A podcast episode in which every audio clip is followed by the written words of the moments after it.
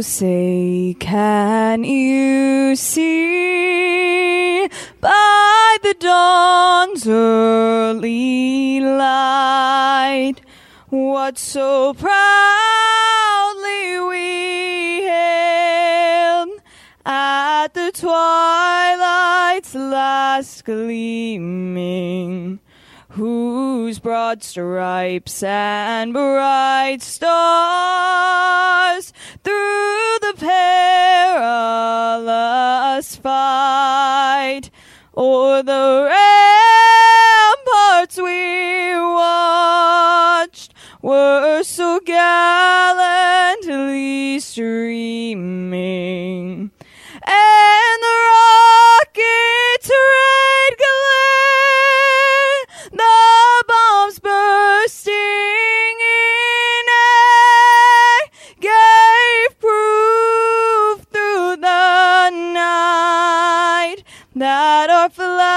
flag was still there. Oh, say does that star spangled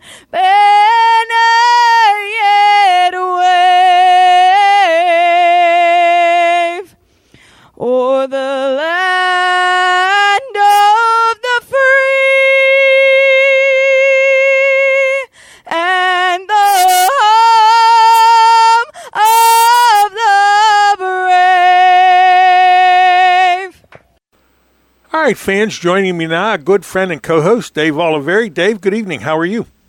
I'm doing well. Uh, a little chilly this weekend, but for fans in Western Pennsylvania, some great racing action, which we're going to talk about. Our guests tonight include Anthony Aiello, the 2020 modified champion at Jennerstown Speedway, Mike Lisakowski, the new general manager at Lernerville Speedway. Don Doug Clark, who's retiring from the Super Snuffers at Pennsylvania Motor Speedway after 40 years. And we also have an interview with uh, Bill Korch on the 32nd annual Pittsburgher from Pennsylvania Motor Speedway. I saw some pictures of the Doug Clark thing, and words can't describe them, but I'd like you to give it a try.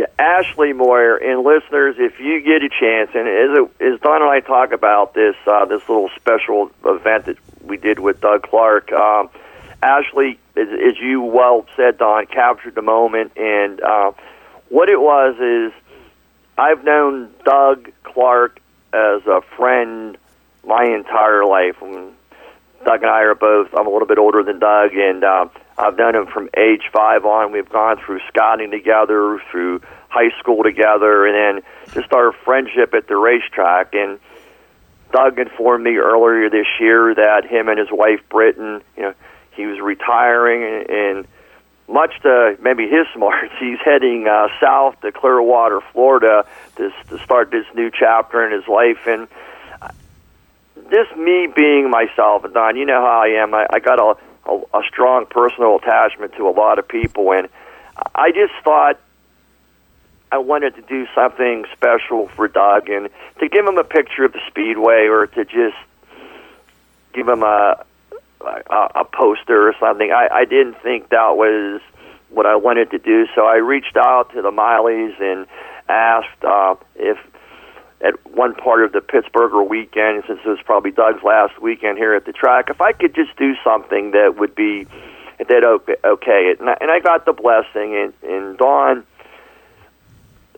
It took a little bit of cooperation along with you know Ashley and, and the, the super snuffers and the people, but we pulled it off. It was a total blind side, and you know, listeners, and if you go to Ashley's site, there's about 30 photos, and there's people over the course that Doug's been there in the back gate gone for 40 years, and that's a long time. And when you give up 40, 40 years of Saturdays, uh, that's a lot. But the photos just capture the, the feelings and the emotions of everybody that did it. And of course, I was in the doghouse because I blindsided him. But you know, it was a there was one part where we both looked at each other and it, it, we both had a pause. There was a little gap there, but uh, I just couldn't be more thankful for Doug's friendship. uh, for all the people that participated at the racetrack, uh, the super snuffers. I just think the moment was. Uh, I guess I'm, I'm kind of old school. We'll say it's a Kodak moment because it was special to me and to so many people, Don. Well, I'd like you to explain the young lady that works the pit board with Smokey. Didn't she save Doug's life? Yeah, yes. Uh, for our listeners, that you know, her name is Melissa. Um, I'm sorry I don't know her last name, and she's been helping Smokey out the last few years. Well, about two or three years ago, uh, Doug was talking to Ben Miley back in his location, and Doug turned around and immediately hit the ground, and he uh, went into full cardiac arrest. He had a situ- situation what they call a blockage in the widowmaker, and her, Melissa, and, and another nurse were there instantly and performed CPR on Doug and brought him back to life. And uh, actually, by the time he was headed to the hospital, he was coherent. And you talk about people that do it. So he, she's always been his guardian angel. And I had a chance over the weekend, and I was walking around at some of the different uh, super snuffer areas, and she happened to be there. And um, jokingly, I said, "Man, I'm complaining about my side." I said, it's, "I don't know what I did. I think I pulled a muscle or something." And she says, "Hey, my side's hurting too." I said, "Well, why's your side hurting?" She says, and again, talking about a guardian angel, she gave one of her coworkers, I think a 911 dispatcher, a kidney. So how great is this? I'm complaining about a side, a little ache in my side, and here she gave a kidney, saved Doug's life, and there's a picture of her hugging him in that shot that Ashley takes. So it, it, it was just 10 minutes of um, uh, a memorable thing. Ray Gossett uh, basically concluded it with a little bit of a, a prayer to wish them good luck in, in their endeavors heading south. So, uh, again, I thank Ashley, the Super Snuffers, the Mileys, and everybody that allowed me to be a part of this special moment for Doug Don. You know, we're talking about how uh, a, a, medical crisis can impact racing.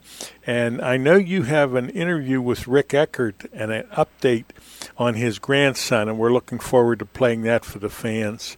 I uh, want to remind you if you miss any of Monday's program, you can go to rappingonracing.com 24 7, 365.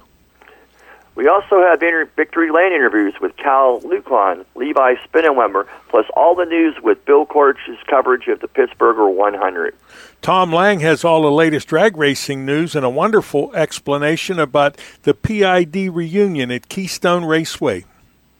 As always, we want to thank our marketing partners, Alternative Power Sources, Number One Cochran Automotive, Jennerstown Speedway, along with Pittsburgh's Pennsylvania Motor Speedway, RPS Financial Solutions, and Toma Meat Market.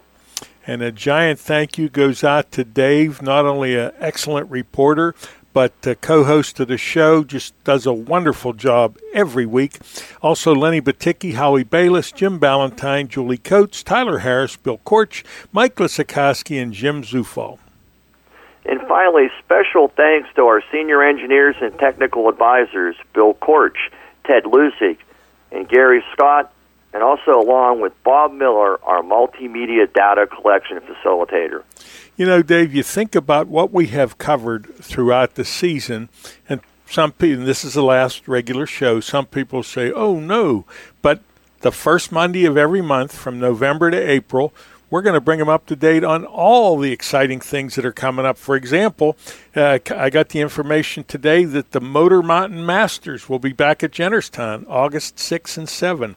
Plus, throughout the winter, there's going to be a lot of news generated. And if we would shut down in October and stay shut down until uh, April, we'd lose an opportunity to tell people a lot of important information.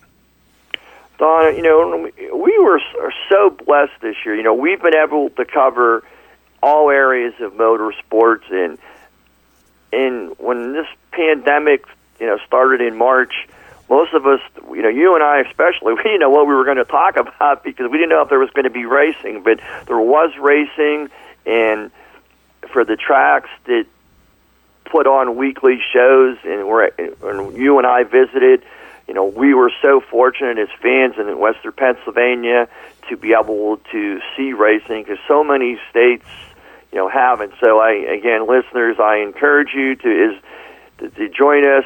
Um, you know, in November when they're there once a month, and we're going to provide you the same information. I'm going to be here in the north. Don's going to be down there in the south, so I think we got things pretty well covered.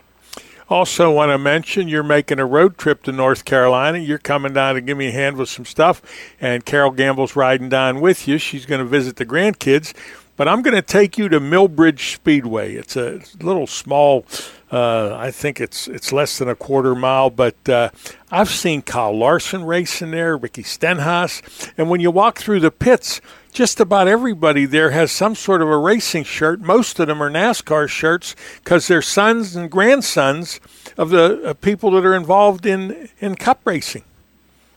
Well, I'm looking forward to the trip. One to get you you and Donna home safely, and then I'm looking with much anticipation to my first trip to Millbridge.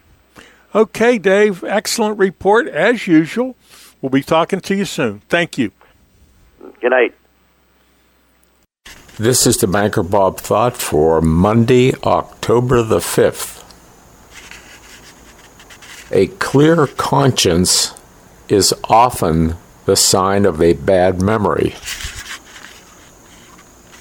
This portion of today's program is brought to you by Number One Cochran Automotive. Jennerstown Speedway. Would like to thank the marketing partners that made the 2020 racing season a memorable one. Martella's Pharmacies, Stoystown Auto Wreckers, Ron's Collision Center and Auto Sales, Farmers Union Co op, Somerset Trust Company, Stoney's Premium and Stoney's Light Beer, Kenny Ross Chevrolet, and all the sponsors of the 2020 racing season. Congratulations to the Jennerstown Speedway champions late model champion Albert Francis, modified champion Anthony Aiello, street stock champion Casey Flegel, Charger champion Dale Kimberly, four cylinder champion Jeff Vassos.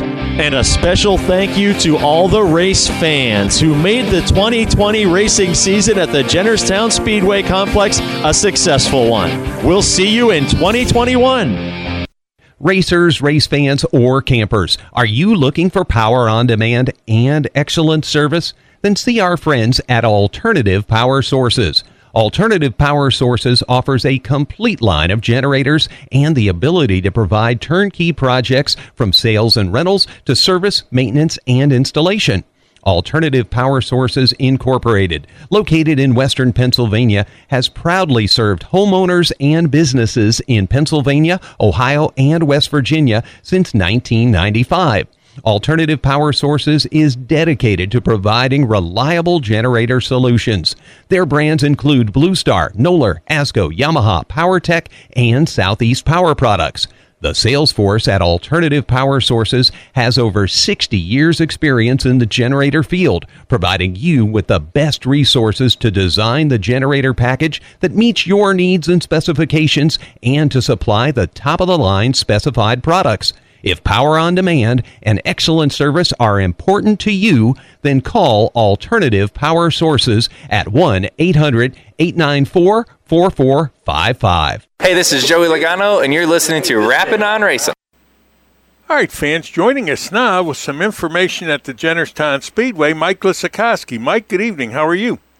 Good evening, Don. Uh, it is a very good evening because I have some breaking news from the Jennerstown Speedway, and fans may want to grab a pad and a pencil because we have a couple of dates to remember for the 2021 season. Uh, indeed, breaking news because uh, you know last week's report we were kind of at that point in the season where the racing had been finished up, and I kind of editorialized my views on the top 10 in the point standings in each division. But this week we have real news to report, and that's why I'm so glad Rapping on Racing is here for the fans. Before we get to those dates, I want to mention that the awards banquet to celebrate the 2020 season will be on Friday, November 20th. And more dates and location will be announced. You can stay in touch with that information by visiting the website at jennerstown.org. Uh, that'll be a, an event that is, of course, open to the race fans as well if they would like to celebrate with the drivers and race teams who had a fantastic 2020 racing season at Jennerstown Speedway. And before we talk about those dates for next season, I kind of wanted to close out the idea of last week's report and talking about the champions and those who uh, had a great season you know, we have a 19 year old, uh, maybe 20 year old by now, uh, late model champion from the state of Ohio. Uh, and I wanted to let fans know that uh, Albert Francis's race team actually has a very strong connection not only to the earlier era of asphalt racing at Jennerstown Speedway, but that team even has a connection once removed going all the way back to the days of Heidelberg Raceway. Uh, now, I'm doing this from memory, so I don't have anything in front of me here, but at the Heidelberg Raceway uh, through the 1960s and 70s, a driver by the name of Art Summers, uh, a Michigan driver, made the trip to Heidelberg for most all of the big late model special events of that time. And from the photos that I've seen, he was typically a car number 10. Uh, if racing historian Paul Fay is listening to this, he may have some more information on that. As uh, Heidelberg was, of course, before my time, but uh, as an amateur historian, Art Summers in his number 10 car made repeated visits to the Heidelberg Raceway. Later on, his son, who he had brought with him to Heidelberg several times, Jay Summers, became an asphalt late model racer. And Jay Summers drove the Francis Engineering car number 33. And during during Summers, uh, Jay Summers' career, that is, uh, they made routine visits to Jennerstown Speedway not only for some super late model special events, but that team also ran the ASA Tour, the original, the actual ASA Tour, uh, competing alongside drivers like Mike Eddy and Bob Senneker in a number 33 Francis Engineering car. So uh, as I look back through my collection, I actually have one of the uh, one of the hero cards handed, handed out in the autograph session of Jay Summers driving the Francis Engineering number 33. Now the Francis team, fast forward to present day, they had a couple of other drivers after Jay Summers, but uh, the team didn't compete much for several seasons after that. Uh, they were at one point a weekly team at the Lake Erie Speedway, and now with an in-house driver from the family, Albert Francis wins the 2020 championship at Jennerstown Speedway. So I just wanted to share that because even though he's a teenager and comes from across the state lines, a strong connection to the previous era at Jennerstown Speedway with that racing team, and once removed, even a connection to the old Heidelberg Raceway. So concluding the 2020 season news, we're going to jump into the calendar for 2021. On 2021's calendar, July 24th, will be the return of the monster trucks to the Jennerstown Speedway complex. And in the first two seasons of monster truck action at Jennerstown Speedway, there was the tough truck competition that was a companion to that. Well, this year, we're going to entice the two wheel fans with a motocross show as the companion to the monster trucks on July 24th. So, for all the race teams out there planning to race for points at Jennerstown Speedway next season, that is the one weekend you can plan a, a quick getaway with the family and not lose any points because we will have no cars circling the Jennerstown Speedway on July 24th. It will be the annual monster truck visit with a motocross show as the companion.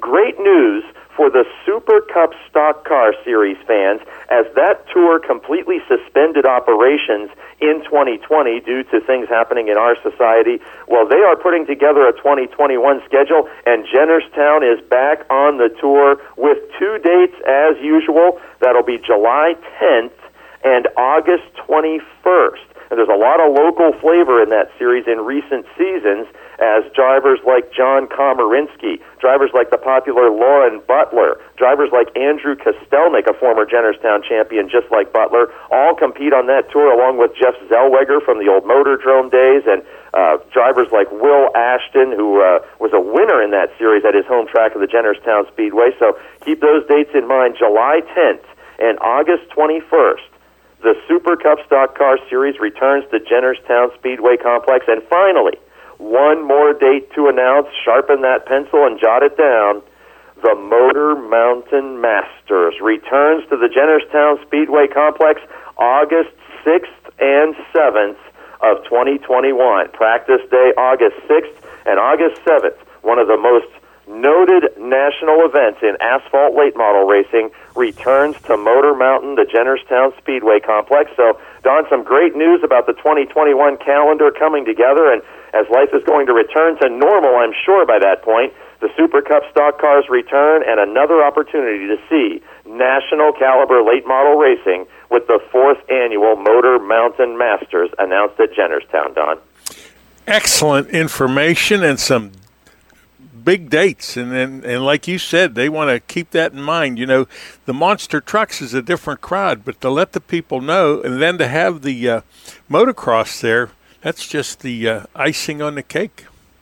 Yeah, I I know that's a, an event that doesn't necessarily appeal to the Rapping on Racing listeners, but if anybody out there is interested in that event, that is the one date that advance tickets are probably necessary because that show has been nearly a sellout the first two times it's happened at Jennerstown, and now adding the motocross interest to it, uh, yeah, that that'll be an advance ticket purchase, I think, just to be safe. And and like I said, for the listeners of this show, the important part of that for a driver who wants to compete for points, that's the date to plan the family vacation for all the competitors who need a quick getaway in midsummer and and uh, not lose any of the points from a typical night of racing. and that's a good idea because every team needs to have that break for the family That's exactly right. And and each and every season that event seems to happen right about the time in, in the heat of mid to late summer when tempers are starting to flare a little bit as well. So it's great to let everybody cool down and, and take a week to get that equipment refurbished for a run at the second half of the racing season. Okay, Mike, excellent report. I want to thank you for that. Uh, must be the busiest man in short track racing now, but you're getting it done. it's been a lot of fun and uh, looking more forward to 2021 now that that calendar is starting to take shape as well. And uh, and and boy, you know that that announcement of the Masters race. I mean, everybody knew that it was going to return because of the success of the race, and I applaud Billy and all the crew there for getting that date out quickly. Because when we talk about the local drivers needing to know when to take a break, those national level competitors are starting to piece their calendars together as well. And the earlier that information gets out, the more drivers from more different states will likely to be there to campaign for one of the biggest paychecks anywhere in asphalt racing that weekend. And the race just gets bigger and better every year, and the quality of the cars coming in is phenomenal. Well, with the money that's on the line and with the Jennerstown Speedway being such a desired facility for teams to come and, and open up on those big straightaways and big wide turns, you know, keeping in mind most of the drivers that race at the Masters have home tracks that are significantly smaller. So they look forward not only to the big paycheck, but they also look forward to the high speeds coming there. It's not a surprise that the event draws what it does.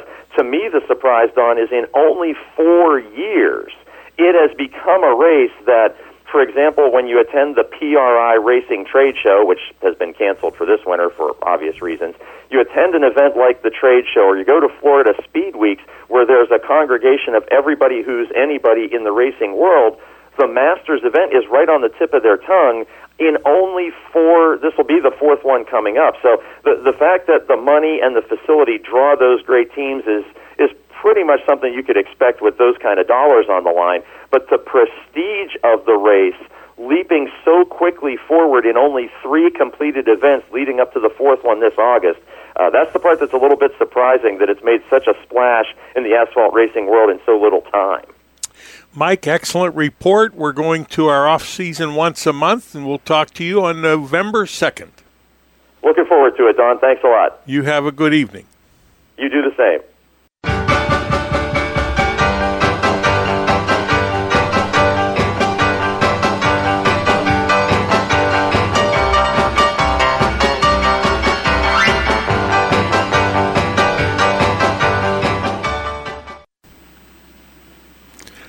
Right, fans.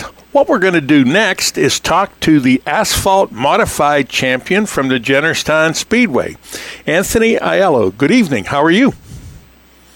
Very good, Don. How you doing? Good. Now, before we get into your current success, I want to roll uh, the clock back because we get new listeners every show. So some of them are probably thinking, who is Anthony Aiello? So let's start. Uh, I believe your career began at Motordrome in 2011. Let's start there. What were you driving, and how did you get started? Uh, yeah, we started in 2011 driving a Charger car, and you know we got off Chad Goring and uh, Adam Kostelnik. You know he got me going. He was driving my dad and Howie Bayless was modified, and we took it apart that winter and you know redid some things and you know got started. And I got lucky. My like within six races, I think I won my first race in that car, and I ran that until 2014, and we won a championship in that, and uh, sold it to Dale Kimberly. I believe he still has the car. I'm not sure if he sold it yet. And then uh, we moved up to the street stocks. Got lucky in that. Won championship the first year in that, and uh, ended up selling that to Gray Burbage. And uh, then we got the modified in 2017 at a swap meet with just chassis and uh, had it clipped by Scott Baker and you know, we had we've had a lot of success in that. I think I had my most wins in the modified now. We won three in a row in the championships up at Jennerstown, and you know, it's it's been a ride, and you know, I, it's a little bit of luck, and you know, it's a little bit of skill too, and you know, I got a good crew behind me, and that's what helps. All right. You mentioned you got lucky. I don't think hard work and preparation and good driving is not luck. I mean, occasionally it'll happen at the track. But over those many years of your career, uh, that wasn't luck. That was just dedication and hard work. And you got a good crew. We'll get to them in a little bit. Um, I know the answer, but our new listeners don't. How did you pick your number? Uh, that's Mark Catone, and uh, you know he's he was my hero growing up, and I just wanted to be a little bit different because my dad and Adam were double zero, and I just didn't feel that you know I felt like I was going to move up eventually, not you know right away, and there can't be two double zeros, you know. So I figured on 31, and you know I'm happy with my choice there. Now, Mark, uh, he's involved with your team, isn't he?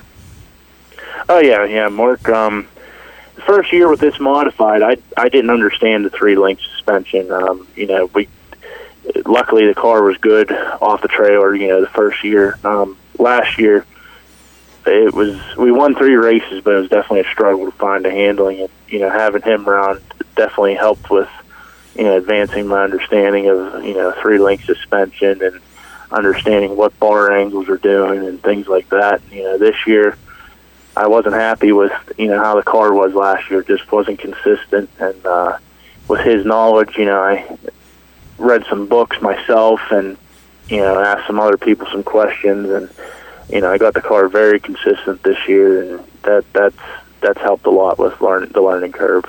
Well, I know when I talked to your dad uh, earlier last week, he, he mentioned that. He said, Anthony's always reading. I said, some people think he just gets in the car and drives it, but he's a big part of the setup. So, uh, your your efforts are working. I still find it fascinating that you you fellows went to a swap meet and bought a bare chassis, and you're now the three time modified champion three years in a row. You got to be really proud of that. Oh yeah, and they, I mean the former owners. There's uh, John White. He's a modified guy out in Ohio, and I believe it was Jeff Fade Jr. We bought it off of. He's a modified and street stock guy out of Ohio, and I believe the chassis is a '99 left-hander. And as far as I know, uh, they told me it had about 80 wins on it or something like that, and before I got it. So I'm it has over 100 now. I can't really keep count, but um, it's definitely a good car. I mean, it's worked out. So a 99 left-hander. Well, basically, it's just the frame rails in the cage because you guys have updated it. Um, yes. When we look at your success in the modifieds uh, and we look at 2021, will you still be in the modifieds, or have you ever given any thought to maybe trying a late model? Uh, you know, the late model's always been a thought. I, you know, especially after this year, getting better with understanding these chassis, and you know, I, I it's not that it's not still a challenge, but you always want to keep going higher and higher, and you know, setting your goals and setting your bar higher, and you know, the late model would definitely be a challenge, I think. And uh, like, like I said, not that the modified's still not a challenge, but it's it, I, I got that car fi- pretty figured out right now, and you know, I, I would think that the late model would definitely be a better challenge and, you know, so harder understanding with the shocks. I guess if it ain't broke, don't fix it. Fans, if you're just joining us, we're talking to Anthony Aiello, the three time and current asphalt modified champion at Jennerstown Speedway. Now, when you um, take uh, your tally in this modified, how many in those three years that you're champion, uh, how many wins do you have? Do you have any record of that? Oh, I know there's 10 the first year, three and four, so probably 17, I think.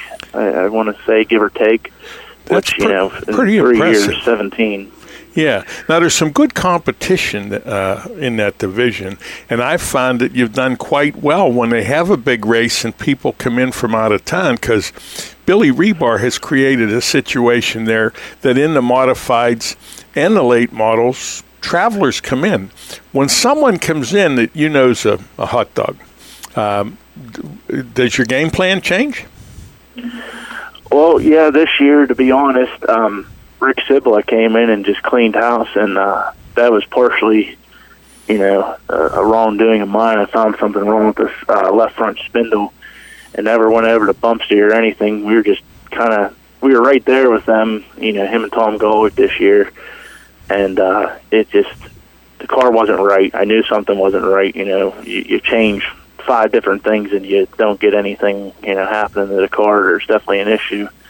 And then next week, I uh, took the whole front end apart, found the bump steer was way out of whack, and you know that. Ever since then, I think there was four races left. I think we won three or four, or two or four, or something like that. And I mean that the car is just very consistent, and that's that's what helps. Now, racing is very time consuming, but in real life, I understand you recently graduated from Pitt. Uh, talk about that a little bit.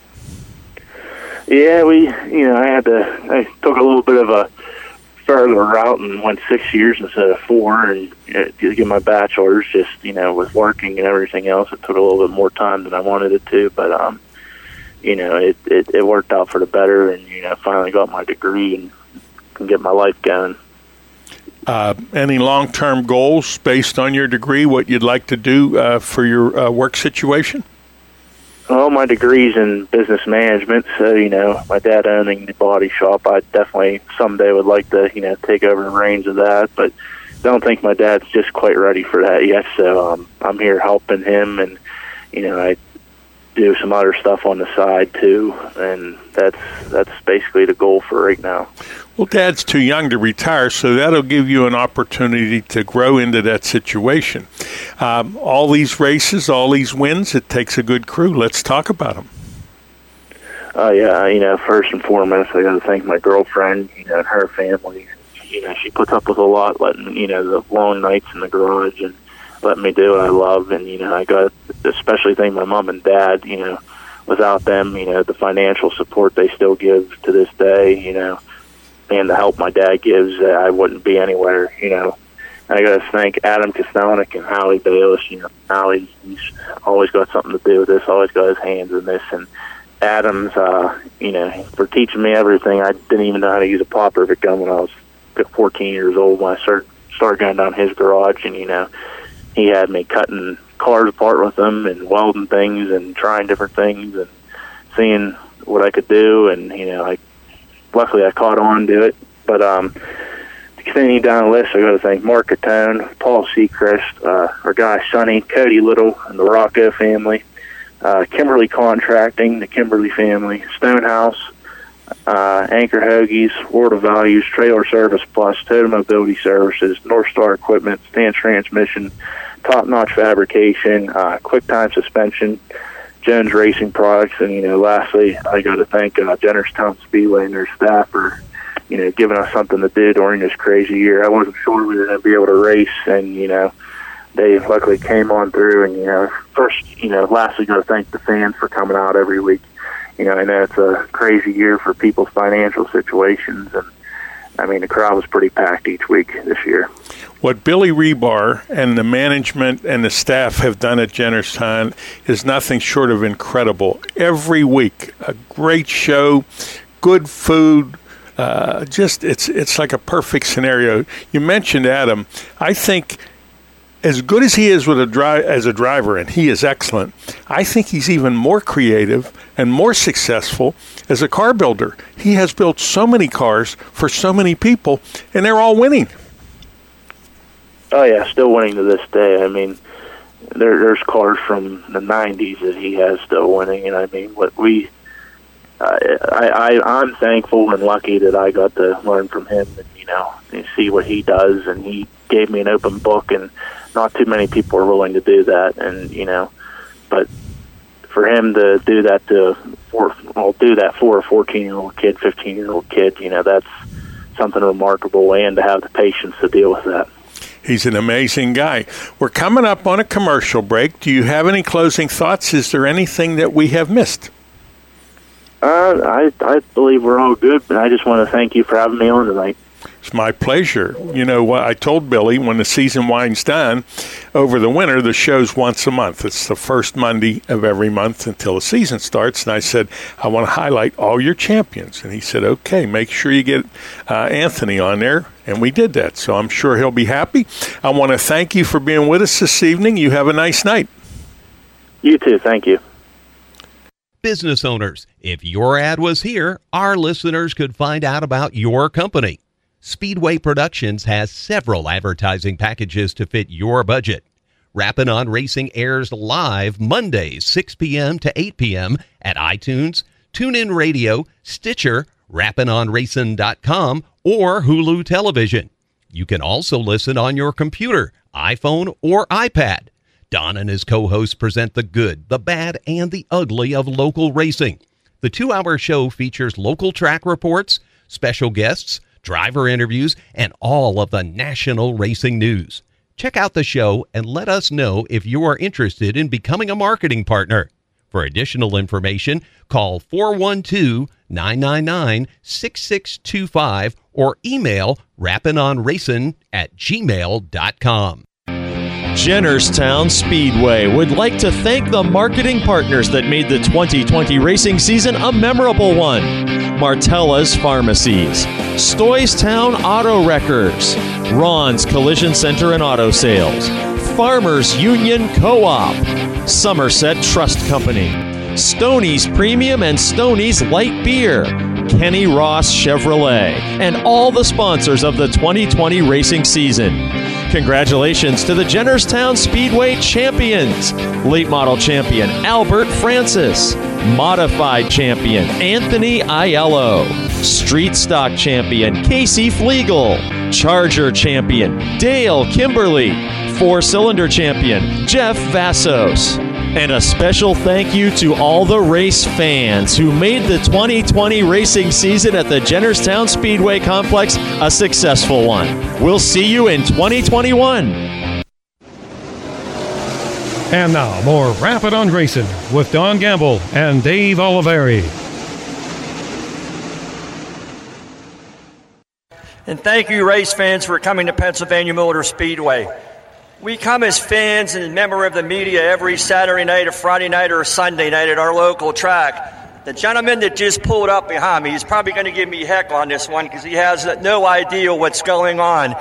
But this is my friend Doug Clark. Doug's a friend of people in the stands and many of our drivers here in the pits.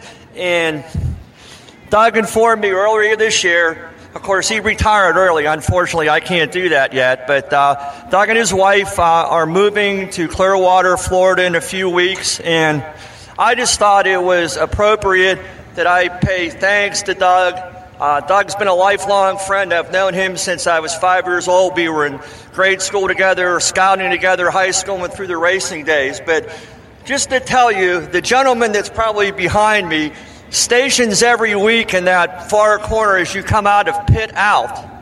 And over the course, now this is hard to believe, Pennsylvania Motor Speedway opened in 1979. This gentleman has given 38 years to Pennsylvania Motor Speedway. So at this time, if I could have a round of applause for Doug for 38 years.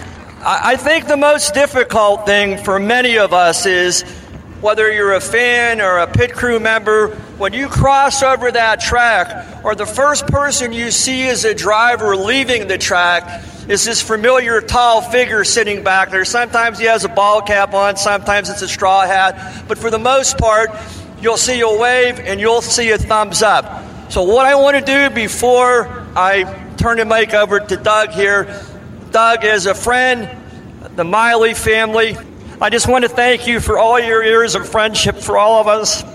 He already said I'm in trouble. But, um, Doug, it's going to be different. I mean, for, your forces are going to be there, your partner in crime, Terry Smith. Uh, it's just going to be different here, but I will haunt you in Florida. I promise you, Speed Weeks are coming early. So, ladies and gentlemen, I'm going to have Doug say a few words. Thank you, Dave. I appreciate it very much. Uh, it's pretty touching. I've been doing this a long time. I met a lot of people, a lot of drivers, a lot of fans, and it's just been something else. It's uh, really affected my life. I had a heart issue a couple years ago. Never realized uh, how many people were concerned, and I, I just love this. I'm not only a farmer here, but I'm a fan too, and uh, I just made a point to be here every week that I could for these guys and do do what I can for them, like they do for you guys, and. Uh, just pray everybody's okay tonight and have a great show for you guys in the stands. Doug, I have Ray Gossett here. Ray's been a big part of your life uh, for these 38 years. And fans, what we're going to do, Ray's going to say a prayer of blessing for Doug that he has a safe journey down to Florida in a few weeks and the rest of his life in Clearwater, Florida, while we all freeze here in Pennsylvania. One of the greatest joys is the relationships that uh, our fosters here at the racetrack. Uh, Doug and I have got to not only be friends, but it, uh, I say form a brotherhood. Uh, Doug, you're going to be missed, but I look forward to coming down to Florida to see you, especially in January. Let us pray. Father God, we love you and thank you for Doug. I thank you for the service that he has so faithfully served here at PPMS. Father God, we pray that as he and his wife move to Florida, that you would bless them, bless their marriage. I pray for health and happiness, and that you would bless all that his hands touch. In Jesus' name we pray. Amen. Amen. And now more Rapping on Racing with your hosts Don Gamble and Jim Zufall.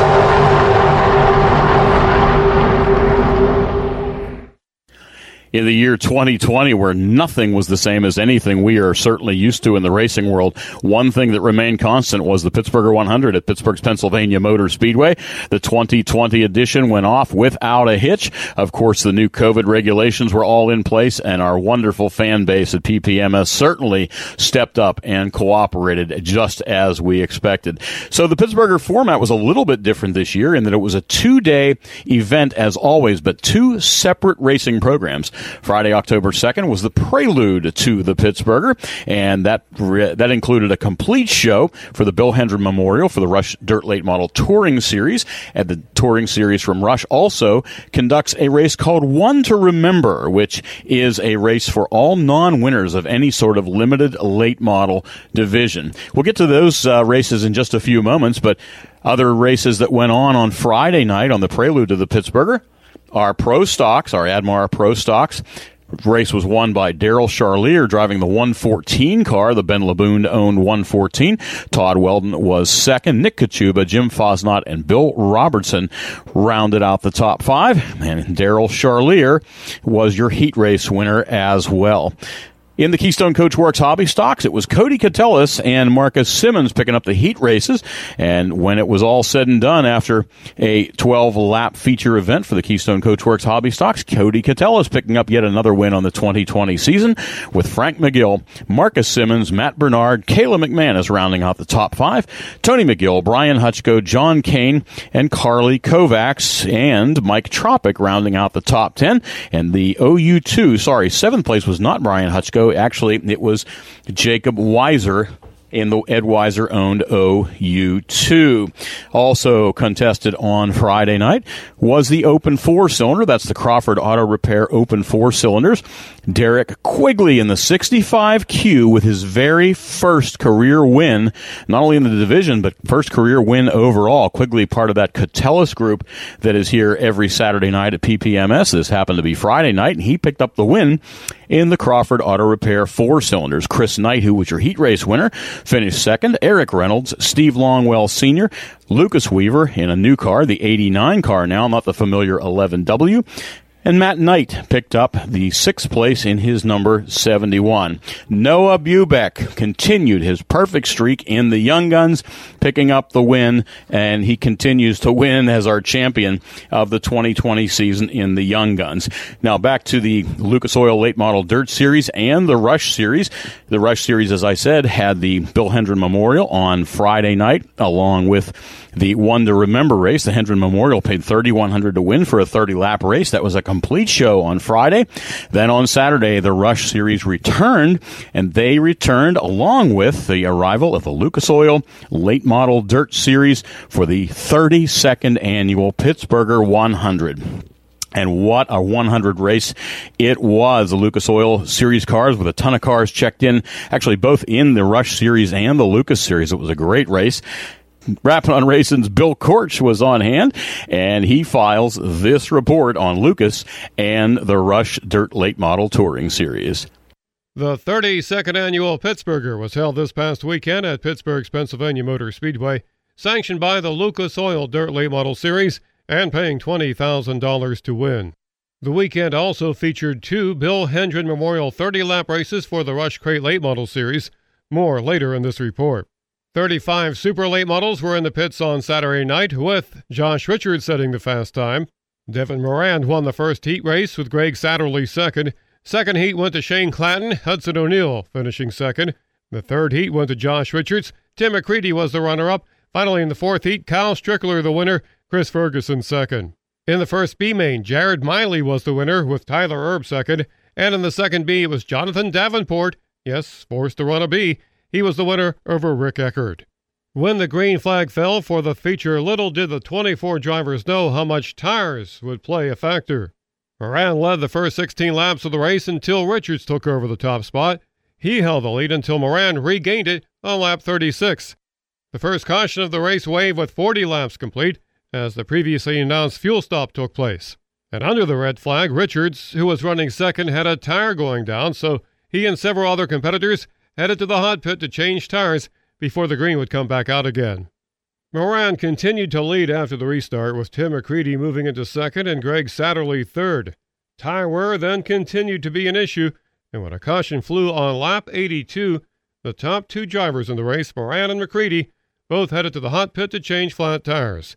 That gave the lead to 14 starting Ricky Thornton Jr. Thornton took advantage of several restarts in the final 18 laps to stretch his lead over the field.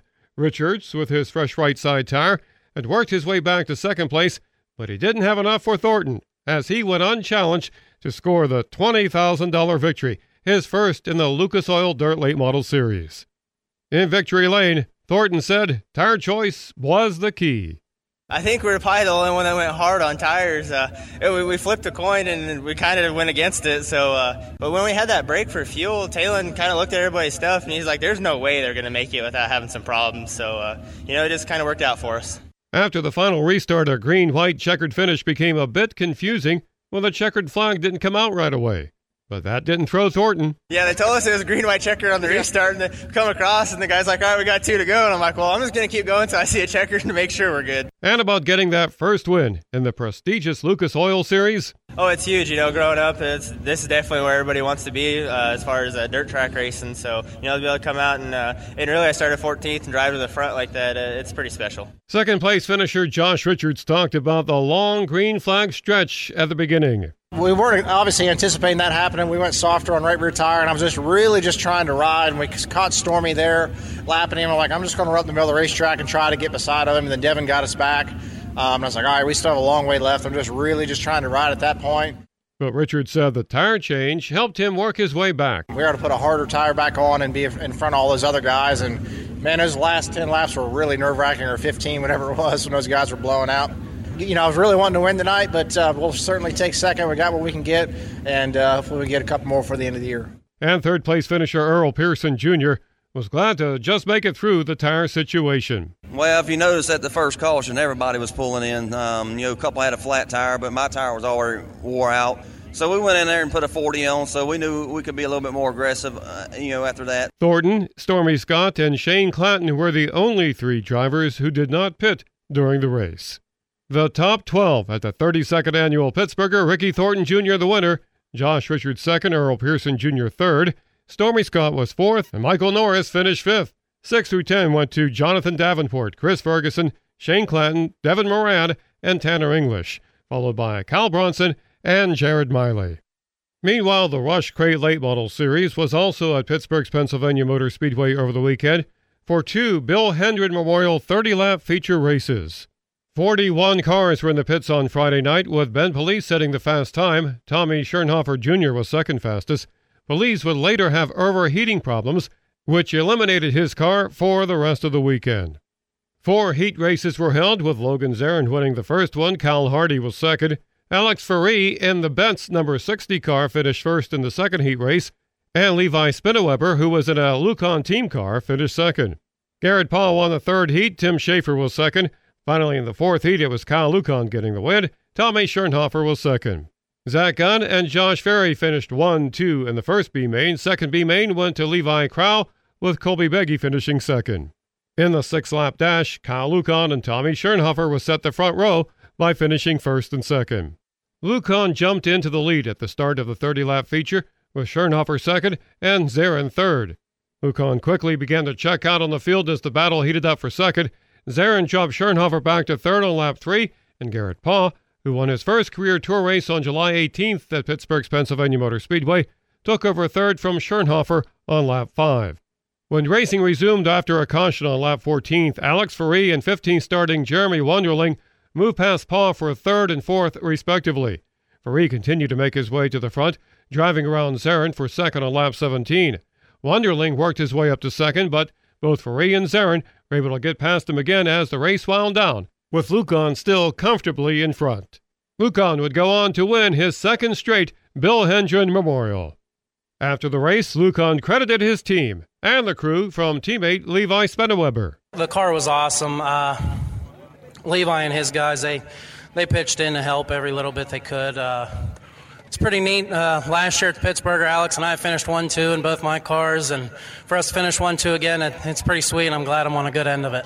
Second place finisher Alex Ferree also credited his crew from the Benz number 60. It was real good The cars. I can't thank the Benz enough. The thing was fast. I just screwed up a few times there and let Cal get way out in front. But uh, once I slowed down and just started driving it right, it actually was pretty good the last four laps.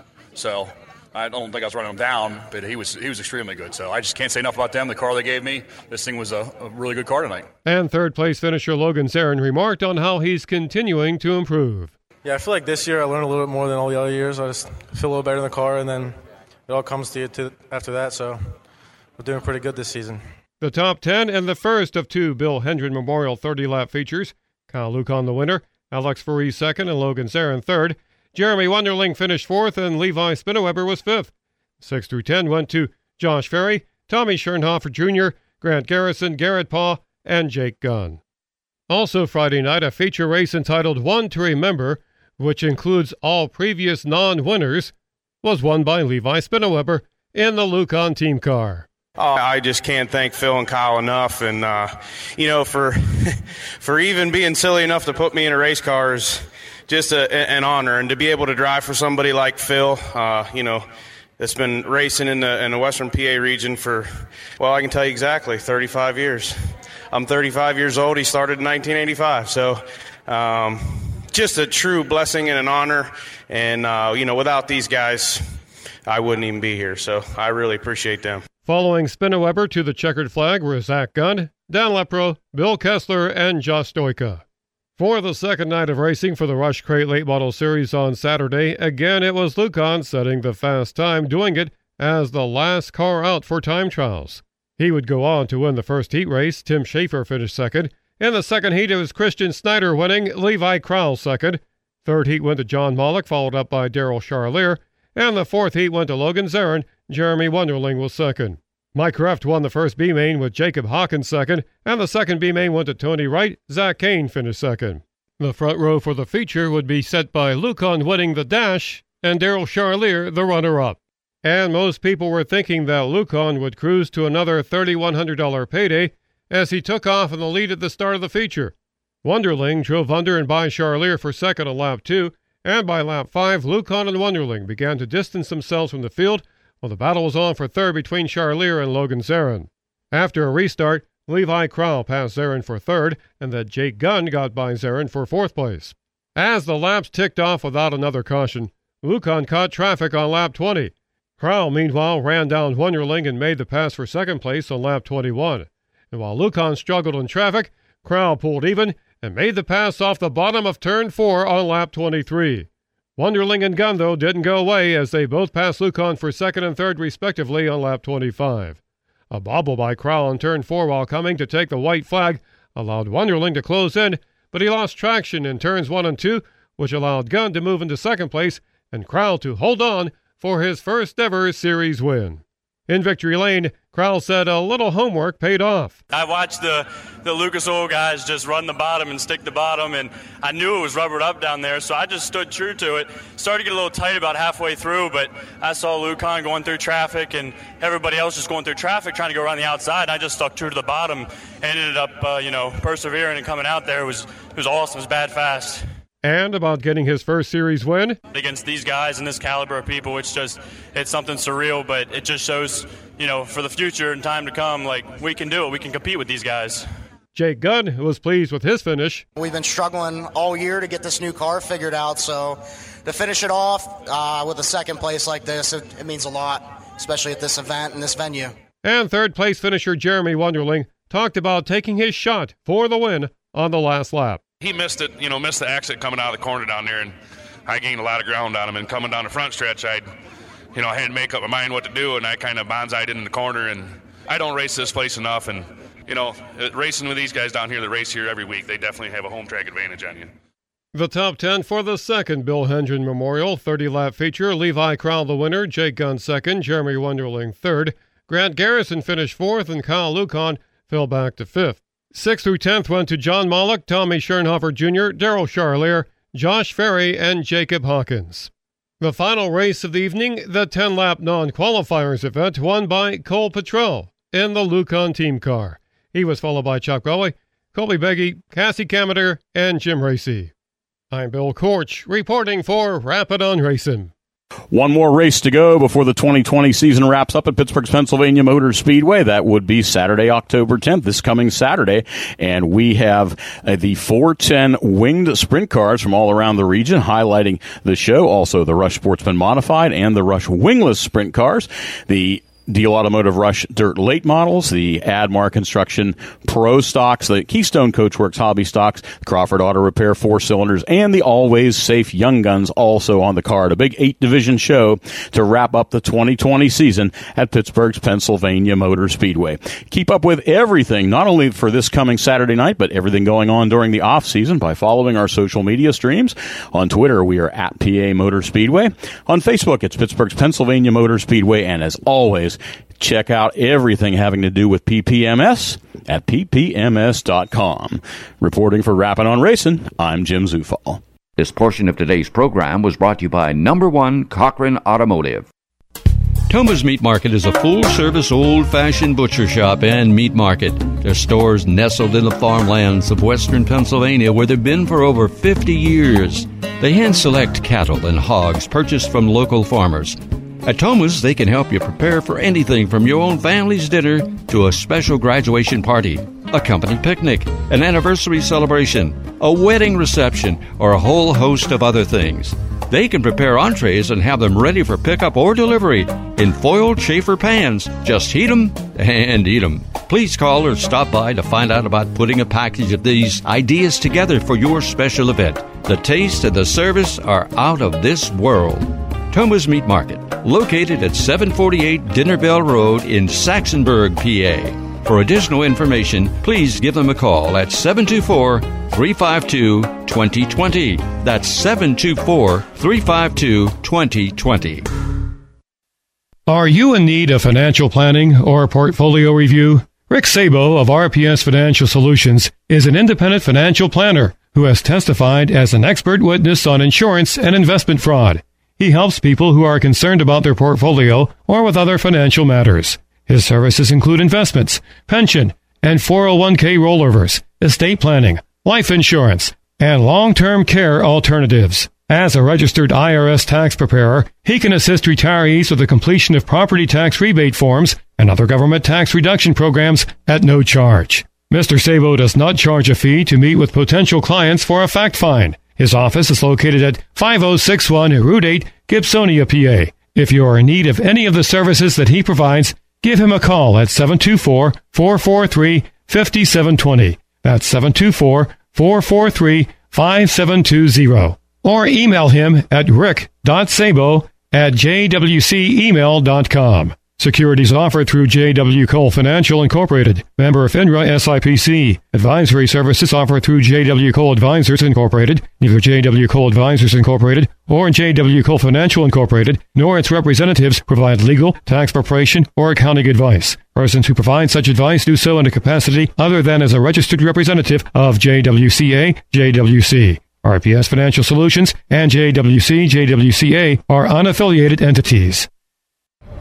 And now more Rappin' on Racing with your hosts Don Gamble and Mike Lisakowski.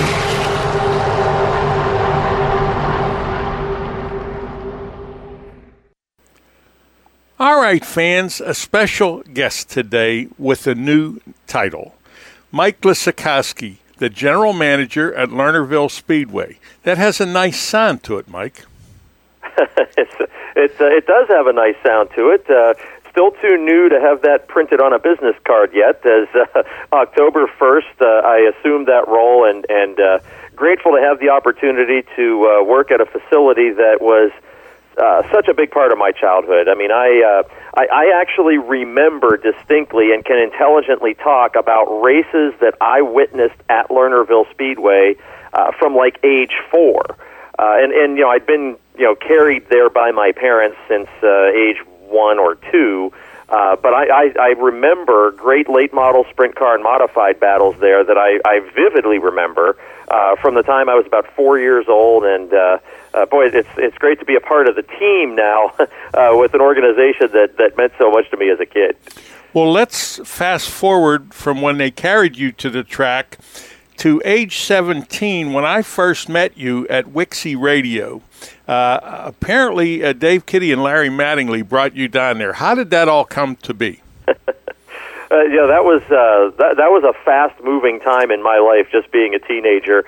Uh, I had been offered a position after begging and pleading with Mr. Dave Kitty at RPM Magazine at the time. Uh, I was awarded uh, the opportunity to be a feature story writer and columnist and photographer for RPM Racing Magazine uh, at age 15, and that that came about kind of late in the season. I think it was about uh, September or October uh, when I was 15 years old, and and I had some writing skills that I was able to put together sort of a resume and and catch Mr. Kitty's attention, who I'd never met at that point. Uh, and then the entire racing season, when I was 16 years old, uh, I spent uh, kind of learning what Dave did at RPM and kind of learning layout and I sold some advertising and continued to write feature stories and, and take photos and write columns for Dave. Uh, and so uh, Dave and Larry were in the rotating co-host list of Rappin' on Racing at that time on the AM radio station there in uh, McKeesport, I believe it was. And uh, and, and so uh, there there was a, a touring series coming through the region, and uh, you were looking for some expertise on that touring series. And Dave and Larry said, "Well, hey, this guy that's been with us at RPM for a, a little while now, he and his family attend those races three or four times a year all over the country. Why don't we bring him in?" Uh, and I think you recall that I was uh, maybe a little bit nervous uh, that day, and uh, I certainly brought some materials to reference in hand in case they were needed. well, what I thought was amusing, you had a stack of binders that was about 10 inches high, and I said, What's that? And he said, Well, this is my reference material. But now those binders are all in your head. And you can talk about races that have happened all over the country, all over the different years. How do you remember all that? Well, you know that that's a great, uh, and and I I kind of mentioned this to the Thompson family when we were discussing the possibility of me joining the team. Uh, you know, I, I don't necessarily have more intelligence or brain power than the average human being, but what I have is a good memory that I think has been uh, enhanced by motivation. Uh, racing means so much to me and brings me so much pleasure and, and so many things that, that I love about this sport that I am motivated to remember these things. You know, they always talk about a kid in school who uh, maybe can't memorize the times tables, uh, but he can remember every batting average of his favorite baseball team players. Uh, and and that was me growing up. And and my parents used uh, taking me to races as the motivation to perform well in school, and I just barely met their requirements so that we could go to more races. And and, so you know when you talk about the memories that I have accumulated and can speak from as a broadcaster when I'm announcing. Uh, you know, there were times in my career as a from teenager on up through my 30s and uh, and beyond where I've attended over 140 races every year. And what I mentioned to the Thompson family as we were talking about my qualifications to perhaps be a Lernerville general manager, uh, yeah, I remember those things, even though I might have been attending the race just as the broadcaster to do the TV or radio broadcast. I've paid attention because of my motivation to understand this sport. I've paid attention to the operations at these racetracks, and I've paid attention to how series are handling things on race day, and paid attention to how tracks are handling things on race day. So, uh, you know, when any kind of situation might pop up at Lernerville Speedway, to be the first time that maybe that group of officials or the Thompson family have ever encountered something that's new. Well, in the course of going to 140 races a year for 25 plus years, there's a good chance that I've seen that rare occurrence somewhere, and maybe I've witnessed a racetrack handle it perfectly, and I can share that information. Or maybe I witnessed a series or a racetrack handle it in a way that turned out to be a disaster, and I can share that experience. So, uh, you know, the the memories that I carry with me are are now uh, almost uh, a career benefit uh, with uh, taking this post at Lernerville Speedway, and I can remember not only the facts and figures that I've spouted out on Rappin' on Racing for the last couple of decades, but uh, you know, I can remember more operational things as well, and and use those experiences to help guide the Lernerville Speedway when needed. Fans, if you're just joining us, we're talking to Mike Lisakowski, the general manager at the Lernerville Speedway. Mike, uh, your photography skills, uh, they're amazing. And I found out you were taking pictures for Stuart Doty at the RPM workshops. And I said to Stuart, this guy's pretty sharp. Why don't you have him do a couple sessions? And it it segued into that. So let's talk about when you first started doing presentations at the RPM workshops. You know, much like being hired at Lernerville, uh, there was a lot of, of emotion in being invited to do so. Uh, uh, I had met Stuart a couple of times uh, before I was invited to the workshops, and uh, so I, the first time I attended the workshops, as you mentioned, it was as a photographer, which I started, uh, as I mentioned, started doing that for uh, for Dave Kitty, who was kind enough to let me contribute back at about age 15. Uh, so I was in the room with all the promoters and, and had my ears up and, and learning from all of them. Uh, and and when Stuart invited me to be a part of the uh, of the teaching of seminars and be, and doing presentations there, my immediate first thought I was so filled with pride because I was very very young at the time that it happened, but Don Martin was named Promoter of the Year by the RPM workshops. I want to say that was 1983. And at that point, I was just barely old enough to read. And, and I remember when National Speed Sport News came with that story and the iconic photo of Don Martin in that checkered shirt was, uh, you know, all over all the racing magazines and newspapers. And I remember what a big deal that was locally because this was Don Martin being awarded by all of his peers across the United States the title of Promoter of the Year. So when Stuart Doty invited me to become a part of the workshops with those promoters, one of my first thoughts was, well, I never got to meet Don Martin really. You know, I was just a, a very, very young fan at the time.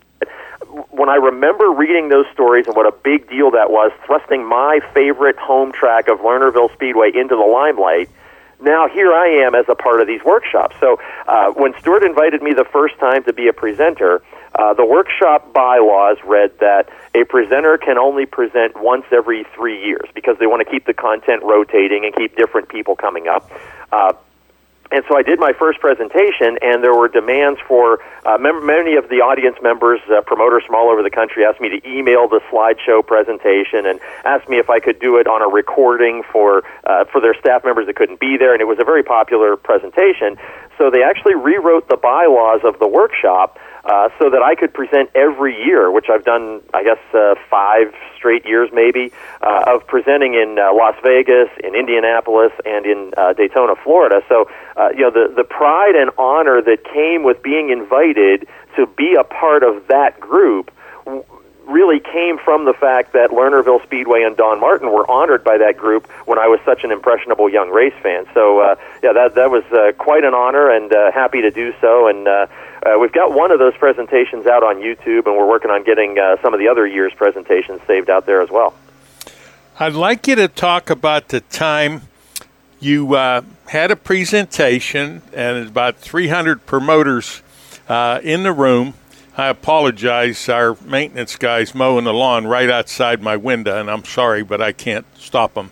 Uh, when you asked the group if they were selling racing or real estate, can you elaborate on that? you know, one of the things, uh, you know, from the time I was a young race fan, I've uh, uh, and and this is you know I, I think many fans know that I have a, a small printing business as well that we print uh, souvenir programs for racetracks and and one of the reasons for that is because I've saved racing programs and schedules and flyers and I consider them souvenirs where a lot of people would probably consider them junk and you know I have you know schedules from Lernerville Speedway going back to when I was a kid with the champions pictures on them and and I don't want to part with that stuff. I mean, it's only a sheet of paper. It doesn't take that much to store it. When I became more savvy in public relations and marketing through college and after, one of my big complaints about racing literature is that there seemed to be always an aerial photo of the speedway. Uh, and while as diehard race fans, we look at that and say, "Oh, let me show you where I sit. I'll show you my spot in the grandstands. Hey, let me show you my parking spot. Here's where I like to park." Or you know, race teams can look for their own rig in the picture. Uh, when it comes to advertising and marketing, the aerial photo of a racetrack means absolutely nothing and does not sell the product of short track racing. And so I had wanted for years and years before that to gather promoters who would listen to me and say, please stop putting the aerial photo out there. What's going to lure people to come to your racetrack is a photo of side by side sprint cars or late models plowing into each other or big block modifieds three wide. You need those kinds of pictures to sell people on the idea of coming to watch this exciting product. And uh, and and it, it's true. It's, it still stands true to this day. And so many promoters have thanked me for that knowledge all across the country. But that was one of my main points in correcting some of the poor marketing that I've seen in motorsports and trying to help tracks to uh, attract more fans. the question becomes: Are you selling real estate?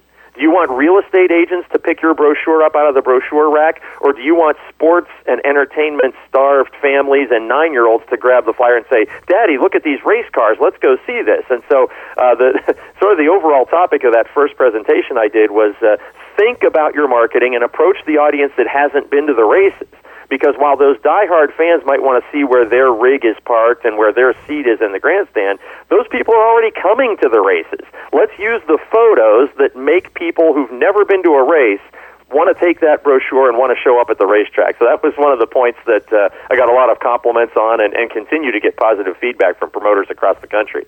And the 300 plus promoters in the room, you could have heard a pin drop. They were so focused on your presentation. I want you to hold that thought. We're coming up on a commercial break. We're talking to Mike Lisakowski, the general manager at Lernerville Speedway, and we'll be right back. This portion of today's program is brought to you by Alternative Power Sources. Pittsburgh's Pennsylvania Motor Speedway would like to thank all of our marketing partners who've helped make the 2020 season a huge success. Deal Automotive, Admar Construction Equipment, Keystone Coachworks, Crawford Auto Repair, Always Safe Traffic Control, Calusi Chevrolet, RockAuto.com, Mastro Ice, RacingJunk.com, Miley Truck Rental, Falcone's Moon Township Automotive, K&N Filters, Yuengling, Octane Graphics, Precise Racing Products, Allegheny West Magazine, Zarin Truck and Automotive, Bazell Race Fuels, Coca-Cola, and Summit Racing Equipment. PPMS would also like to congratulate our 2020 division champions in the late models, Ben Police, in the Pro Stocks, Dave McManus, in the Hobby Stocks, Stephen Sheltman, in the four cylinders, Philip Bubeck, and in the Young Guns, Noah Bubeck. Be sure to check out ppms.com during the entire off season and get all the information you need about the 2021 season at Pittsburgh's Pennsylvania Motor Speedway. Number one Cochran Automotive began as a small Pontiac dealership in 1965 and quickly became the number one name in Western Pennsylvania automotive sales and service. Today, number one Cochran Automotive ranks among the top private dealer groups in the nation with 22 new car dealerships with locations in Allegheny Valley, Butler County, Greensburg, Monroeville, North Hills, Robinson, the South Hills, Irwin, and Zelienople. Number one Cochran can serve the transportation needs of Western Pennsylvania customers unlike any other retailer. The acquisition of Chevrolet, Toyota, and Nissan boosts number one Cochran's new vehicle operations to 22 dealerships, representing a great selection of domestic and imported brands. Their mission? Treat customers like honored guests while delivering unparalleled value and selection. That was the goal of founder Bob Cochran when he opened the doors more than 50 years ago. And it's still their goal today. For additional information on number one Cochran sales and service, go to Cochran.com. And now more Rappin' on Racing with your hosts Don Gamble and Mike Lisakowski.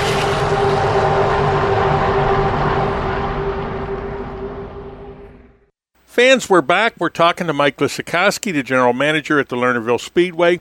At one of these workshops, you actually uh, met the Thompson family. Let's talk about how that came to be. Yeah, that's correct. Uh, that, and I, I believe at that point the uh, the Las Vegas version of the Promoters Workshop had moved to Reno, which is now the uh, the current location. Uh, and I want to say it was the first year that we were in Reno, and I had heard the news that Lernerville Speedway had been sold, and I had never heard of the Thompson family. I'd, I'd never visited any of their other businesses, and I'm you know I live about 40 minutes from that area. So uh, had never met them in person. And uh, as I grabbed a seat kind of at the back of the room because I was going to be taking some photos as well as presenting, I had to set up all my camera stuff at the back of the room.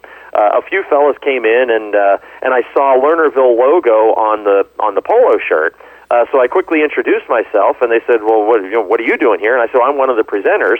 And the Thompson brothers all sat down right beside me there, and and I got to spend uh, more than a couple of days sitting next to them and and hanging out with them, getting to know them. We went to, uh, I think we went and got lunch all together one day. So I had a chance to meet the the entire Thompson family as a result of those workshops, and uh, uh, that was the first interaction that I'd ever had with them. And we got to have a really good time out there in Reno. There was uh, uh, good food and a couple of beverages involved, and uh, so they got to attend one of my presentations and, and meet several of the other promoters from across the country, and uh, so that that really was the the first opportunity that I had to meet them. And then, of course, in the in in a calendar year of any racing season. I tend to end up behind the microphone at Lernerville at least two or three times from the various sanctioning bodies and touring series that pass through that uh, that hire my services to go there. So uh, before I had a chance to actually attend a race under the Thompson uh, ownership, I did get to uh, to break bread with the Thompson family. So again, uh, uh, the the promoters workshops being uh, very favorable for that reason, and and that's what a lot of the the track owners across the country will attend. It's not so much the uh, the windbags like me that go up to the to the podium and teach things, but you get to meet the other people from around the United States who are in the same line of work and and who have the same challenges and responsibilities, and you get to talk about all those things when the sessions are on break and and going to lunch with people uh, that you get to meet for the first time. So I was uh, grateful for that opportunity, and uh, that was sort of the first step in uh, where we arrived on October 1st with becoming the general manager at Lernerville. Well, I remember when Don Martin first took a group of us down there for the workshops, and I probably went, I don't know, 10 or 12 years.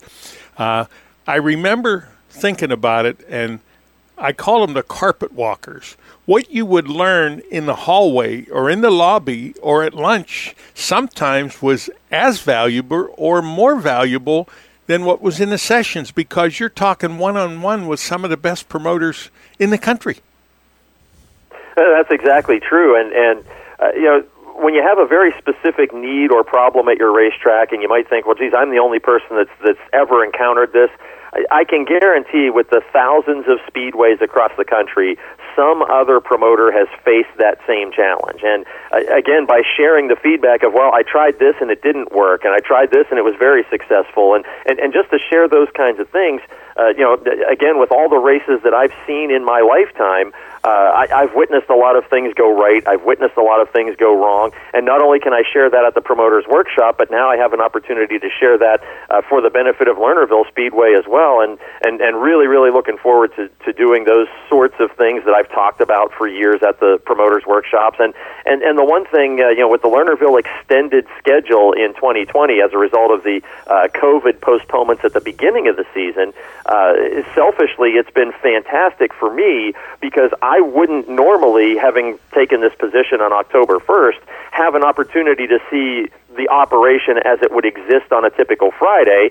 You know, in any other season and the way the schedule was laid out for 2020 initially, I would have started October 1st and had only the Steel City Stampede uh, to be a part of the team. And that's a really odd event, three days long, and staff coming in from the World Racing Group. And you know that, that's that's not a typical race by any stretch of the imagination with 14 divisions in action.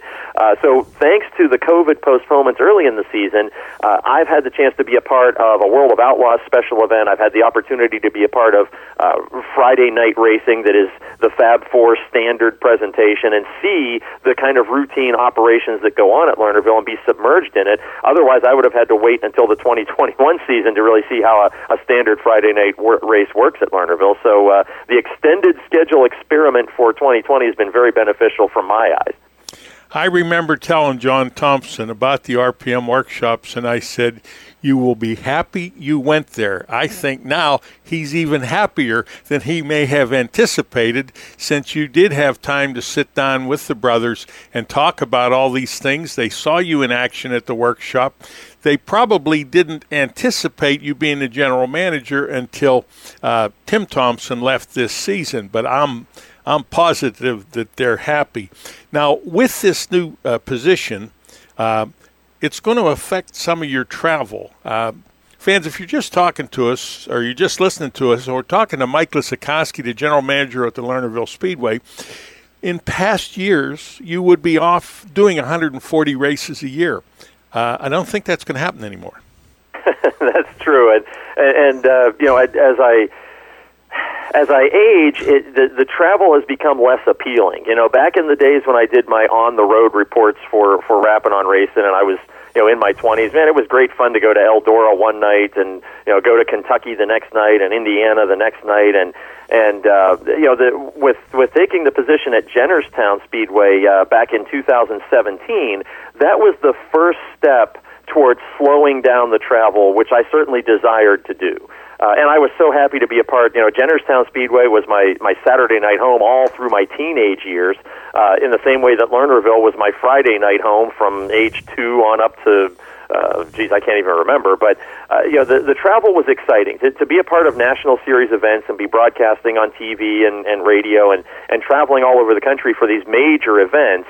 Uh, that was great for the first 15 years or so. But uh, you know, as, as I get older, the idea of sleeping in my own bed and being with my own dog uh, hold a little more value, and the idea of driving all night long becomes almost unsafe at a particular age, as opposed to the uh, you know the 22 year old me that uh, could do that without even a sip of coffee. So. Um, you know, the Jennerstown job was a great step in the right direction, although nearly three hours from home was Jennerstown. Uh, you know, to, to not be traveling on Saturday nights uh, made life a lot easier. And and Don, I, I know you're you're actually much more experienced at being old than I am, so maybe Easy. I'm not telling you anything that's new here. But the idea of traveling so much during the course of eight nine months of the racing season uh, gets to be tiring and and gets to uh, it starts to be kind of a drag as I've gotten older. So you know the opportunity to stay close to home has been a goal. Uh, and now with Lernerville Speedway being about 40 minutes from home, I, I couldn't be happier to to uh, restrict the travel and, and, like I said, sleep in my own bed and, and be with my dog a whole lot more. It's going to be a fantastic 2021 season without logging all the miles. I want to talk about when you went to Motordrome uh, to announce. Uh, here's the scenario. I was the on track announcer at Lernerville, and my commitments at Indiana University of Pennsylvania was going to impact that. So it meant that Dal Carnahan was going to trans uh, transfer from Motordrome to Lernerville, and Judy Gower, uh, Judy Gower Brett, uh, called me and said, "We need an announcer. Who would you recommend?" I said, "I got just the guy." Pick the story up from there. That's uh, yeah. That it was the first time that I'd ever had a home track. You know, at that point, I was doing over a hundred races a year from you know Florida to Illinois to Wisconsin to New York, and and uh, you know, I was doing a tremendous amount of travel, but loving it at that point because this is back about 2006, I want to say. Uh, and uh, 2006, Mike said, "Hey." you know what, Mike, you need to stay home just one night a week and give this a try. So after never having a home track, uh, I signed on at Motordrome Speedway under Red Miley, uh, and and I really enjoyed this fact that you know I knew my schedule no matter what was going on. I knew Friday I was only going to have to drive about two hours from home and be at the same exact place every. I, I never had a desk where I could put my own pen and my own binoculars, and but you know I, I show up at these racetracks as the touring series announcer or as the television broadcaster, and I don't have my own chair. I don't have my own place uh, you know, it, it, was visiting all these different speedways. I got to be so comfortable with the idea of having a home track at Motordrome uh, that those, uh, I guess, was about nine years that I was there through uh, three different managements, and and really enjoyed taking on a larger role there with Stan Lasky, where I was handling all of the uh, media relations and some of the marketing and some of the sponsorship things, and and uh, it, you know, being becoming a bigger part of things at Motor Motordrome Speedway was fantastic because it showed me how nice it can be to work close to home at least one night a week and to have a home track. Uh, and it was it was a couple hours away, but it, one of the things that I found right away that detracted from the idea of being at Motordrome Speedway is that they raced on Friday nights at that point, and I had to miss everything at Lernerville Speedway. And you know there would be occasions during the course of any given year when I didn't have a race scheduled for a Friday and I would show my press card and go to Lernerville to hang out there and take photos and and cover the racing at Lernerville for RPM or Raceway Magazine or Trackside Magazine, all the uh, all the different publications that I was uh, fortunate enough to be a contributor with at that point. So the only thing I could say that was a negative about going to Motordrome for those nine years was that uh, it conflicted where I couldn't go to see any of the good stuff at Lernerville Speedway. But uh, as I said, it, it taught me the value of having a home track and and showing me that life on the road doesn't shouldn't last forever. And and thankfully now I get to be uh, much much closer to home with the the ultimate home track in 2021. Fans, we're going to take another break. Uh, we're talking to Mike Lisakowski from the Lernerville Speedway, and we'll be back after these messages. This portion of today's program was brought to you by Alternative Power Sources. Thoma's Meat Market is a full service, old fashioned butcher shop and meat market. Their stores nestled in the farmlands of western Pennsylvania where they've been for over 50 years. They hand select cattle and hogs purchased from local farmers. At Thoma's, they can help you prepare for anything from your own family's dinner to a special graduation party, a company picnic, an anniversary celebration, a wedding reception, or a whole host of other things. They can prepare entrees and have them ready for pickup or delivery in foil chafer pans. Just heat them and eat them. Please call or stop by to find out about putting a package of these ideas together for your special event. The taste and the service are out of this world. Thoma's Meat Market, located at 748 Dinner Bell Road in Saxonburg, PA. For additional information, please give them a call at 724 352 2020. That's 724 352 2020. Are you in need of financial planning or portfolio review? Rick Sabo of RPS Financial Solutions is an independent financial planner who has testified as an expert witness on insurance and investment fraud.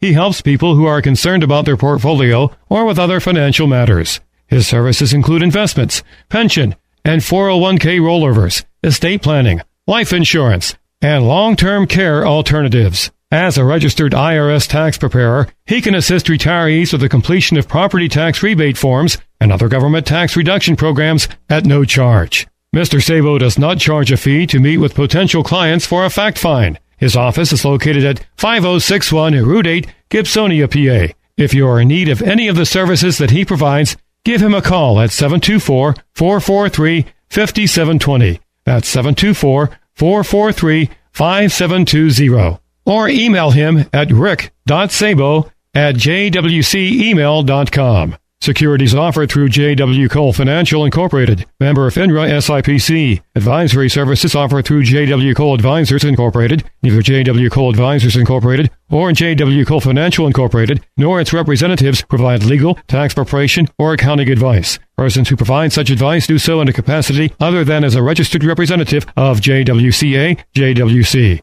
RPS Financial Solutions and JWC, JWCA are unaffiliated entities. And now more Rappin' on Racing with your hosts Don Gamble and Mike Lisakowski.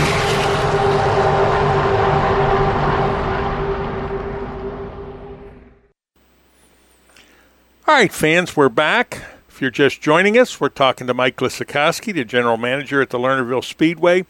Mike, your company, um, Motorsports Aspects, does all these uh, printing booklets, and but I think early on with this company, you did the Oval Track Annual, and there are people that still talk about it. What year did you do that? Uh, the Oval Track annuals began uh, when I was 17 years old. Uh, we did uh, five editions of that.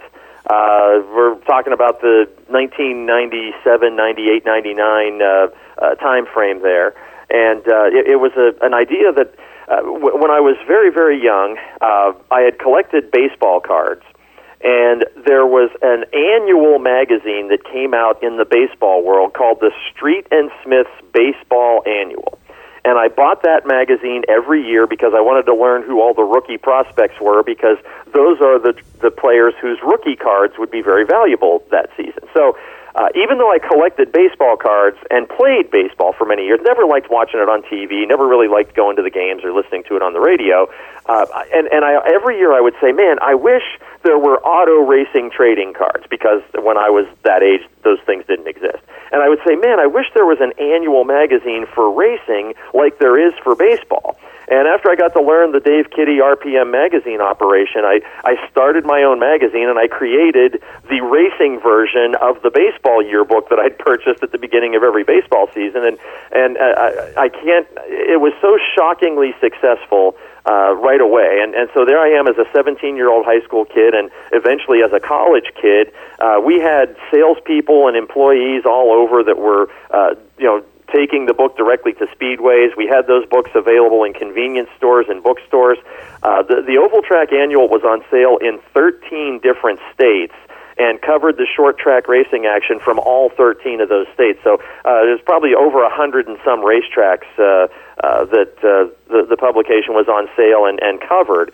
Uh, and it was. It, I, I, I'm shocked at how quickly it caught on. Apparently, others were seeking the same thing that I was in a in a yearbook type publication, and that was so much fun to produce and met so many great people doing that publication. And then, uh, as the internet came along and, and grew and grew, the uh, the need for that sort of a publication kind of went away. But uh, yeah, they're they're collector's items for sure. Occasionally, somebody sends me an email that uh, one of those books is for sale on eBay for like twenty or thirty bucks, and so uh, it, uh, it it certainly made a mark. And and almost everywhere I go, people still say, "What about those yellow covered books you used to do?" And and maybe someday the time will be right to uh, to start that back up again. But uh, you know, to to be a teenager and have a successful business in the sport that I love so much uh, was was one of the ultimate blessings of my life, and I'd I'd put that right up there with the the same kind of blessing of uh, of of having a post now at Lernerville Speedway. You know, I uh, I would get to Lernerville Speedway with the Oval Track annuals in hand to help Chuck Bollinger sell those things a couple of times at the beginning of each season, and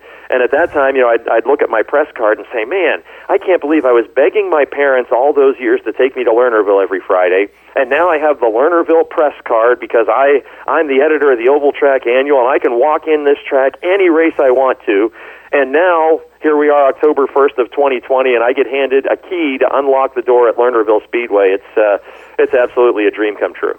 Well, I have an interesting Oval Track Annual story for you. Uh, local company uh, nearby, I'm going to buy a motorhome, and I'm talking to the salesman, and he's kind of playing hardball on the price. And I'm si- I'm sitting at his desk, and I see a copy of the Oval Track Annual, and I said, "That's a pretty nice book. Uh, do you uh, do you enjoy it?" He said, "I have every issue." I said, "Well, the guy that printed that is on my radio show." He said, "What are you talking about?" So I filled in who you were, and I got a heck of a deal on the motorhome. So he went from hardball to good buddy when he found out that you and I knew each other. Something that uh, is going to be a question for a lot of fans. Okay, uh, Friday night you're going to be at Lernerville. You're still involved uh, in some capacity at Jennerstown and also Tri City. How is this schedule or scenario going to work? Yeah, we will definitely have to make some adjustments there uh, for the 2021 season for sure. Uh, you know, here in October, I have uh, lots of commitments to continue to fill out. Uh, uh, you know, there there were things that I signed on to do long before any conversations uh, began with Lernerville Speedway. So uh, through the end of the 2020 season here, I'll still be pulled in a couple of different directions. But uh, once we get uh, through uh, the the racing season here in October, uh, Lernerville becomes absolutely priority number one, and and so it'll be a little different looking schedule for me certainly in 2021 once the race season gets here. But uh, you know, for for the immediate, you know, we're here at the office uh, at Lernerville Speedway, you know, Monday through Friday, and and and I said that on the Lernerville podcast as well. And and the reason I want to mention that is because as I've traveled the country for so long, it's shocking how many speedways don't have someone to answer the phone during business hours. Don't have anyone staffed at the office. Don't have a uh, you know an, an off season uh, presence with their office. And and Lernerville Speedway wisely, as as uh, as as most of the of the business fundamentally sound tracks do. Uh, you know the office staff is there. You know the maintenance guys are there, getting things ready for 2021 as we speak. Uh, you know, getting things ready immediately, of course, for the uh, for the Stampede event. But you know, all winter long we'll be there, and and and, and you know, so to say, hey, I'm going to be hanging out at the office uh, during business hours Monday through Friday. I mean, that that's a you know that would be a, a general expectation of any job, you would think. But I want to say that out loud because of how many speedways don't offer that to their race fans. You know, if if you want to get somebody a gift certificate to the merchandise shop or get somebody a season ticket for a Christmas gift, oftentimes you can't reach anybody at certain speedways uh, to be able to do that. So, uh, you know, Lernerville being one of the wise ones to uh, uh, to staff year round, and uh, so immediately here we'll be full time at the Lernerville Speedway office uh, as we are now, and and and and those are just some of the great ideas that Lernerville Speedway has stuck to through you know through all the management teams that have been there. You know, I'm so excited to work for the Thompsons because uh, they're there for the right reasons. They want this thing to continue. They want Lernerville Speedway to thrive and grow, uh, and and so the staffing is obviously a big part of that. And uh, we're going to be there uh, during all the business hours through the off season, like any good racetrack should.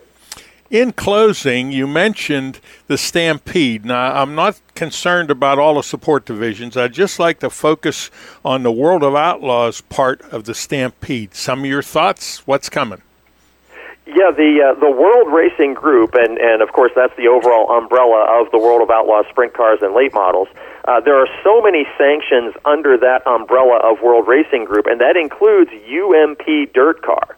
Uh, and so, as the Stampede uh, with you know 14 divisions in action, that's a lot for any racetrack staff to handle. Uh, thankfully, the uh, the Rush Tour with Vicky and Mike and uh, their whole staff uh, uh, will be handling the uh, the Rush divisions of racing there because there's uh, big dollars on the line for their late models, sprints, and sportsman modifieds.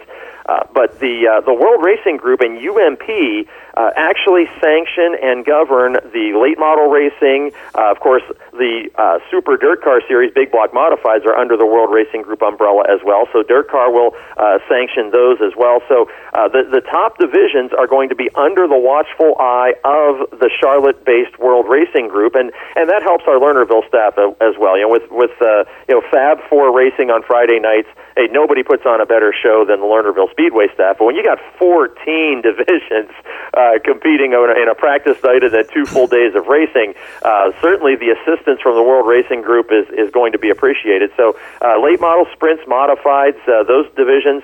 Uh, the the UMP staff, uh, uh, Sam and all of his team from North Carolina will be there at the Speedway. Rick Eshelman will be there because, uh, boy, I would hate to meet the one single announcer who can keep his voice together for 14 divisions of racing. So there's going to be some World of Outlaws flavor there with uh, Rick's voice uh, coming through the speakers as it does for the World of Outlaws late models. But yes, the UMP Dirt Car uh, officially officiating team will be on site to assist with the Stampede because that is a heck of a lot of racing action uh, for two days of scored events plus the practice.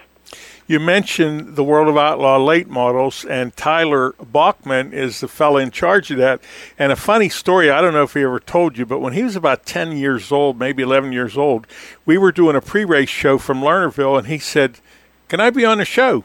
And I had to get special permission to let him come in and go up into the booth. Uh, but he did a really nice job. Had no idea that many years later he'd be the director of one of the series, and he does a nice job.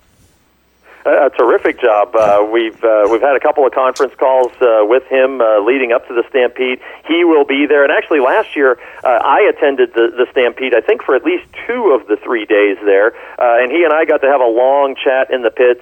He had attended the promoters' workshops as well, and was asking me a couple things about my presentations there, and and I was talking to him about the kind of the scope of dirt late model racing across the country and some you know changes and things that might be on the horizon. So yeah, they, you know. Going going back a year ago, he and I spent a long time uh, just chewing the fat and solving all of racing's problems in an informal discussion there in the pits at the Stampede, and uh, now get a chance to work uh, side by side with him here coming up uh, for the big event, three days long. You know, Lernerville Speedway is very close to Butler, and the fact that you uh, have uh, long-term relationships with the Butler Chamber of Commerce has to be a plus. Yeah, that's one of the things I'm looking most forward to. You know, the uh, uh, the the one of the themes of several of my presentations at the workshops is. Uh, you know, how do we get people to attend their first race? What kind of marketing and advertising and public relations things can appeal to the people who don't speak our language, who are kind of outside the sport and, and have never taken the time or the effort to try out buying a ticket to a short track race? Uh, many of the people that I know in Butler County, as a result of all my involvement in the Chamber of Commerce and, and other organizations there, the Butler Young Professionals and things, uh, many of those people are aware that I've made a living in racing, but they still maybe don't understand exactly what I do or have never attended a race. Uh, and now that I will get to wear a Lernerville logo on the polo shirt for those events and, and get to use uh, you know some of the time at those things that I've been volunteering to do for years anyway to talk about the Lernerville Speedway and explain to these people this is fantastic family entertainment. This is an affordable way to market your business to people from Butler County and far beyond. Uh, I'm I'm really looking forward to that opportunity. You know to to introduce short track racing, which is a product that has meant the world to me throughout my life, uh, to take my passion for that and try to translate that to people who may have never tried it before is something that I'm really, really looking forward to because there's so many businesses in Butler County who aren't aware of the way that they can be involved at the Lernerville Speedway and reach new customers. And so many people in Butler County who are looking for things to do on a Friday night that don't think of Lernerville Speedway because it's a couple miles out of town uh, I, I'm I'm really looking forward to sharing with all of my contacts in that area how enjoyable it can be uh, to attend a race, and if they have young ones, it could be uh, life changing as it was for me and and so many other uh, young folks to attend their first race at an early age. I mean, uh, you know, what could appeal to kids more than bright, colorful, loud cars? throwing dirt out the back, sliding through turns. Uh, it won me over and I think it can do the same for a whole bunch of people in Butler County who haven't attended a race at Lernerville Speedway in their lives or in the last 20 or 30 years. I'm I'm eager to see if those people can come out and get bitten by the same bug that I was bitten with very early in life. I am so proud of this 17 year old kid I met three decades ago and became became very close friends with, and we worked together on so many things. I want to congratulate you on your appointment as general manager of probably the best dirt track in the United States. It's got to make you feel pretty special. You know, it, it's uh, it's a terrific feeling, and and uh, best of all, I get to turn to my parents, who were probably so annoyed with all of my strategic ploys to convince them to take me to Lernerville Speedway time and time again, from age three to age 15 until I could drive there myself as a teenager and and now I get to look at them and say now you see that wasn't that wasn't caving in to your only child's request.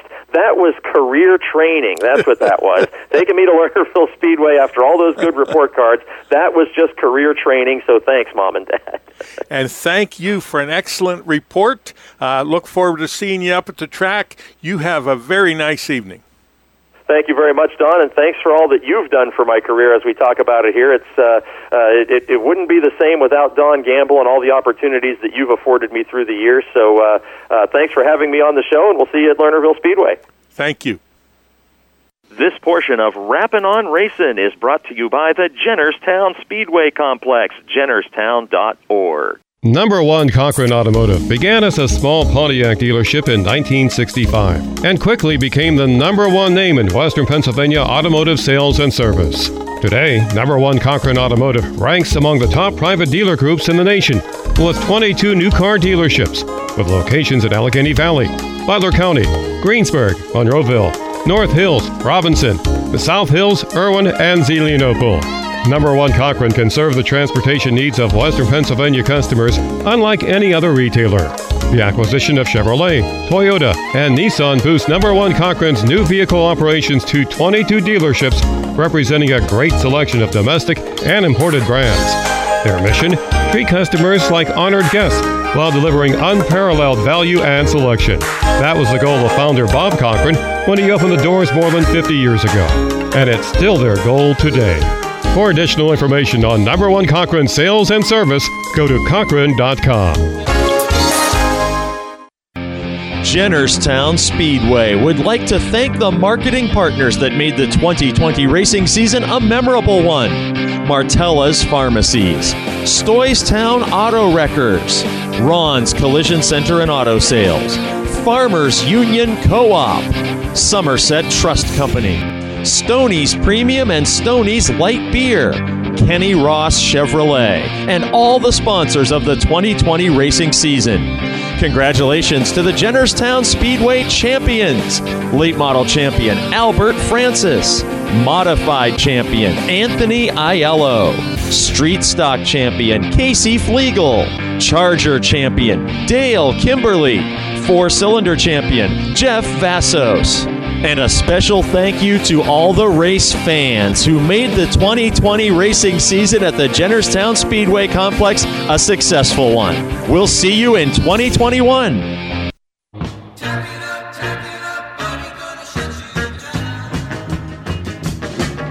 It happened on the strip where the road is wide. Two cool shorts standing side by side. Yeah, my fuel injected Stingray and a 413 are revving up their engines and it sounds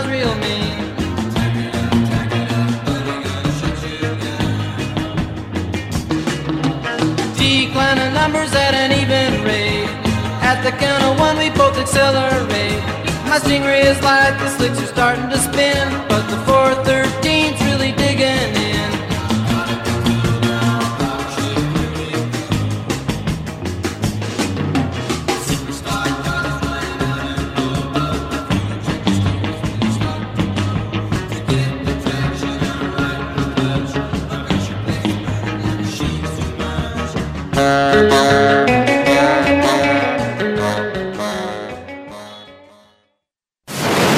And now back to more Rappin' on Racing with Don Gamble and Tom Lang. Fans, I'm ready to talk drag racing with Tom Lang. Tom, good evening. How are you? Good evening, Don. It's a pleasure to join you as always. Thank you. Hey, so you took a little trip down memory lane this weekend at Keystone in more ways than one. How was the latest edition of the PID reunion? The GIS Automotive PID Keystone Nostalgia Nationals is my favorite drag racing event of any season. And I must admit, part of my affinity for this race is the fact that I started it back in 1997. 1997. That was a long time ago.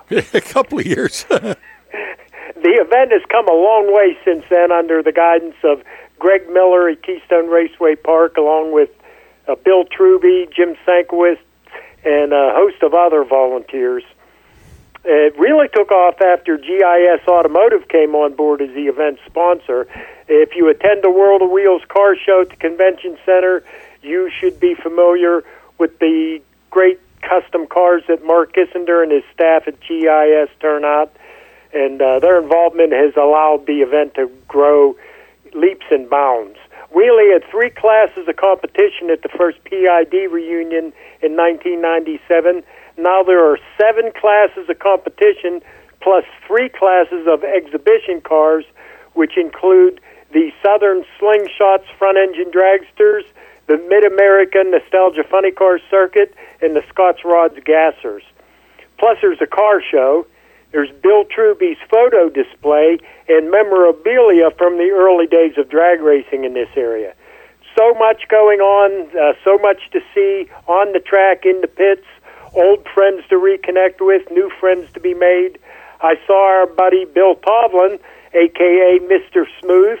Uh, he didn't have his car there, but he did make a personal appearance. A couple interesting notes from the on track action in the Harry Sheehan Memorial Stock Superstock race. It was a family affair as Jeff Ross squared off with his son Zach in the final round, with Zach taking the measure of his father for the win. And in the nostalgia no box portion of the race, Tom McDonald took the win.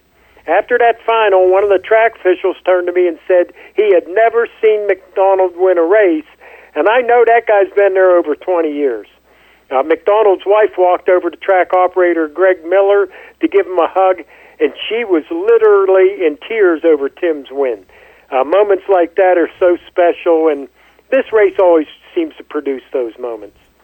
Did you have any idea 23 years ago when you started this that it would have this uh, lifespan and get this successful? Uh, no. Uh, I had no idea, especially what it is now with two days and all these different categories there. And uh, the, the one thing that's always made it work is the fact that people have such a love for the old days at PID and the old days at Keystone, and not very far different from uh, the nostalgia night you put on up at Lernerville every year. Uh, people really look forward to stuff like this. I understand you had a flashback moment that also took you down memory lane. Yeah, Don. Uh, I was helping Greg Miller by handling the Harry Sheehan Memorial Race for him. So I was hanging out in the staging lanes waiting for the call for that class, and a young man on the other side of the fence called out to me and said hello. I didn't have a clue who this guy was. I even looked around to see if there was somebody standing behind me that he might be talking to. When I realized he was talking to me, I walked over to him and found out his name was Brent Bubash and that he remembered me from the Open Throttle 360 TV show we did several years ago. The last episode of that show aired in 2014, and frankly, I think I look a lot older now than I did then. But it was cool to hear from somebody who appreciated what we did and that he misses the show. So, Brent proceeded to tell me about an event that he had put on at Keystone the last couple of years called Grudgment Day, which you can tell by the title is a big time grudge race event. He wasn't sure if it was going to happen this year or not due to the lack of committed sponsors for this year. And while he filled me in on the details as they stood at that moment, he told me this was all on the QT as things had not been firmed up to the point he was ready to make an announcement. Well, things must have happened real fast as three days later, Greg Miller and Keystone announced that Grudgment Day was indeed going to happen Saturday, October 10th, and it was bigger than Brent could have hoped for as the track was able to book in some of the stars of the Discovery Channel TV show Street Outlaws to make an appearance. Uh, Jeff Lutz, who's a hometown guy, along with Monza and Dominator, will be at Keystone for Grudgment Day. Uh, gates open 11 a.m. Racing runs from noon to 7, and the Street Outlaws cars will be on track at 2:30 and 5:30 p.m. And there will be lanes for local drivers to make time runs or to grudge race their friends or foes. Uh, this is just one of so many events that happen at local racetracks that begin with racers wanting to get involved and make something happen. It's good for the racers and it's good for the tracks. Well, when these Street Outlaws uh, stars make an appearance at a local track, is there an opportunity for the local racers to challenge them to a race?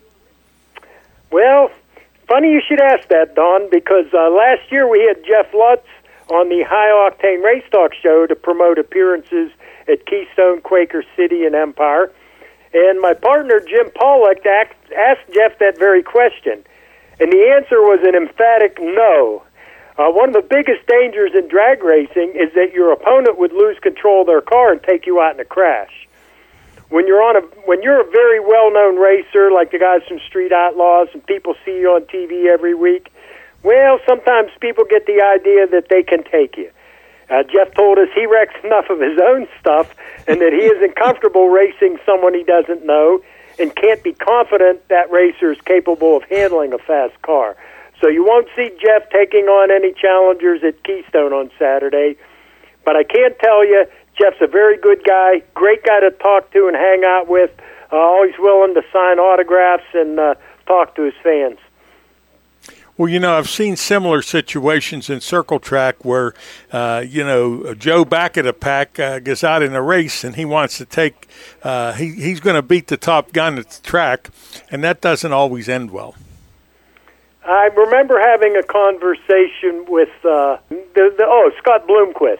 Uh, we interviewed him for Open Throttle 360, and I'd asked him about that very thing, and he said uh, quite often when you're a guy with that kind of stature, somebody goes above and beyond trying to to show they're better than you, and as you said, it doesn't always work out too well.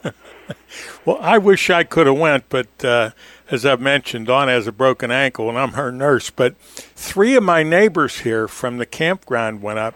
Matter of fact, they camped over, and they're diehard uh, drag racers, and they really had a good time. I got tired of hearing about how nice it was and the fact that I couldn't be there. yeah, it's a shame you couldn't uh, make it because uh, from time to time, you know, with racing events, weather has a negative impact, and it was just so nice, uh, the weather, and it was great getting to hang out with all the racers and telling stories, and some of them were true.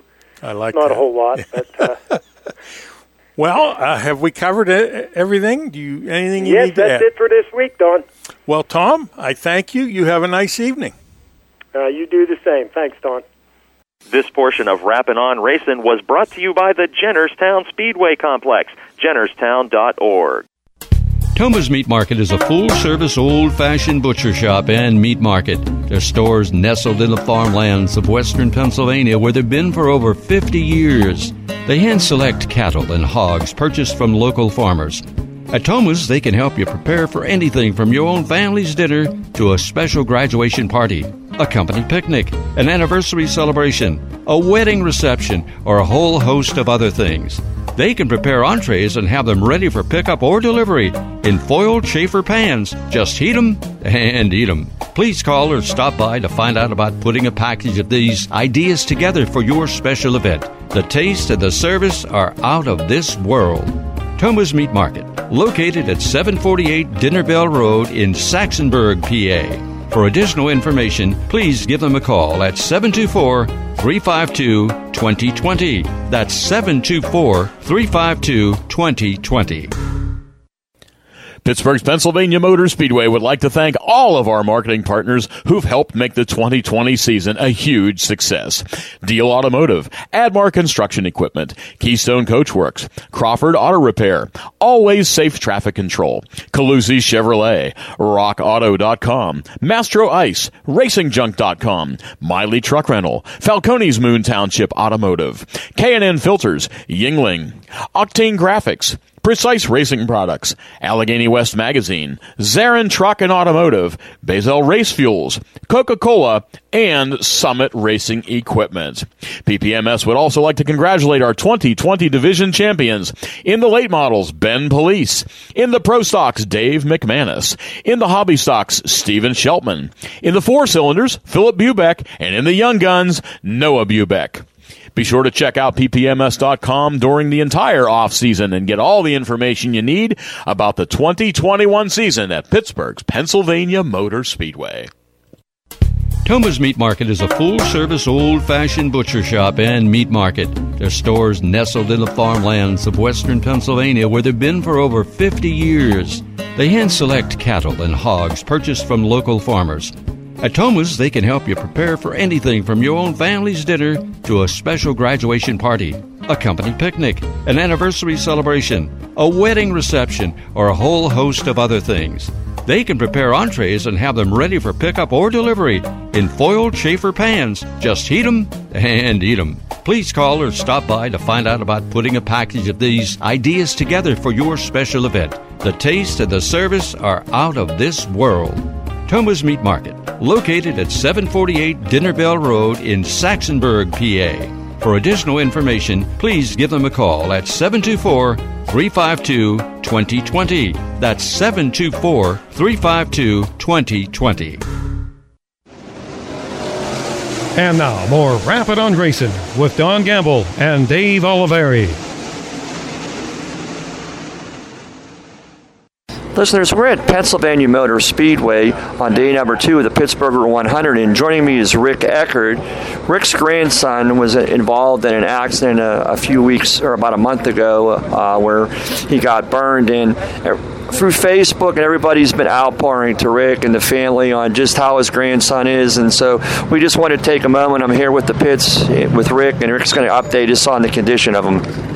Well, he, he, was just at the hospital Thursday. He goes every two weeks back to the hospital. Uh, Thursday, he still has three trouble spots that are not growing skin like like they would like. So this week they put him on a steroid treatment for three days and off for two and back on for three and and they're hoping that that makes some progress before the next two week. Uh, you know, so it's just like two weeks. Every two weeks, we learn a little more. You know, so that's that's all we got right now. And one thing that's great about being a five-year-old, even through all the this anxiety and the trouble that, and the pain that he's been through, being five years old, he seems to bounce back and he's pretty resilient in some of the photos that I've seen.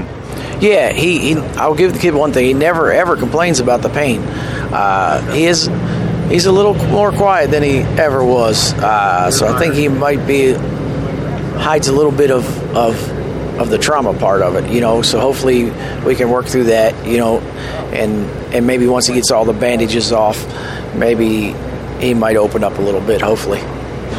Just and you haven't been racing. It's great to see you here and get out. I guess sometimes it's probably good medicine to be in something that you love, but yet I'm sure you know your daughter and your family will be watching back in New York. Yeah, it's always great to come here to the Pittsburgher too. Uh, it's only four four hours from home, and it's uh, it's always a good race. So we're glad to be here. Well, we wish the best of luck tonight and, and continued healing for your grandson. Thank you.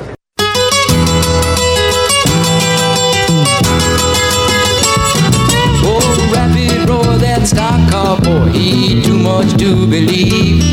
You know he always got an extra pack of cigarettes rolled up in his t-shirt sleeve. He got a tattoo on his arm, I say, baby. He got another one that just say, hey.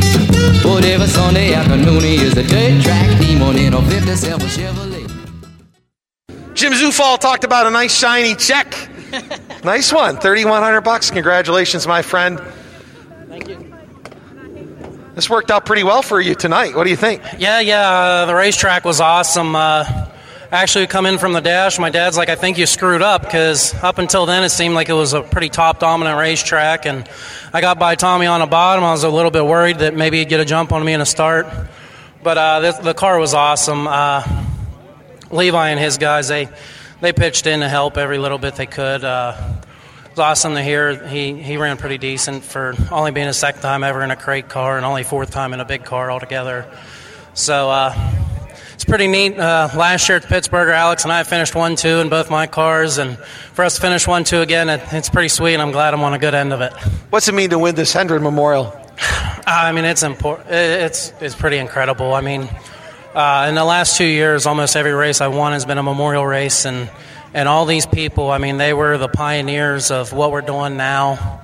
And uh, just to be able to have names like the, the Red Miley Memorial, the Hendren Memorial twice now, uh, the Jook George Memorial, and all, all, these other big races, they just, it means so much because without those people, uh, a lot of this wouldn't be possible. Who would you like to thank for your run? Uh, first and foremost, my dad. Without him, none of it's possible. Uh, Mark and Steve at Rocket Chassis, I mean, they built an awesome piece. Uh, Brad Hibbard, he uh, helped us out with some stuff this week. We went and tested up at Lernerville, and he gave us a couple things to try, and, and this thing was on point all night.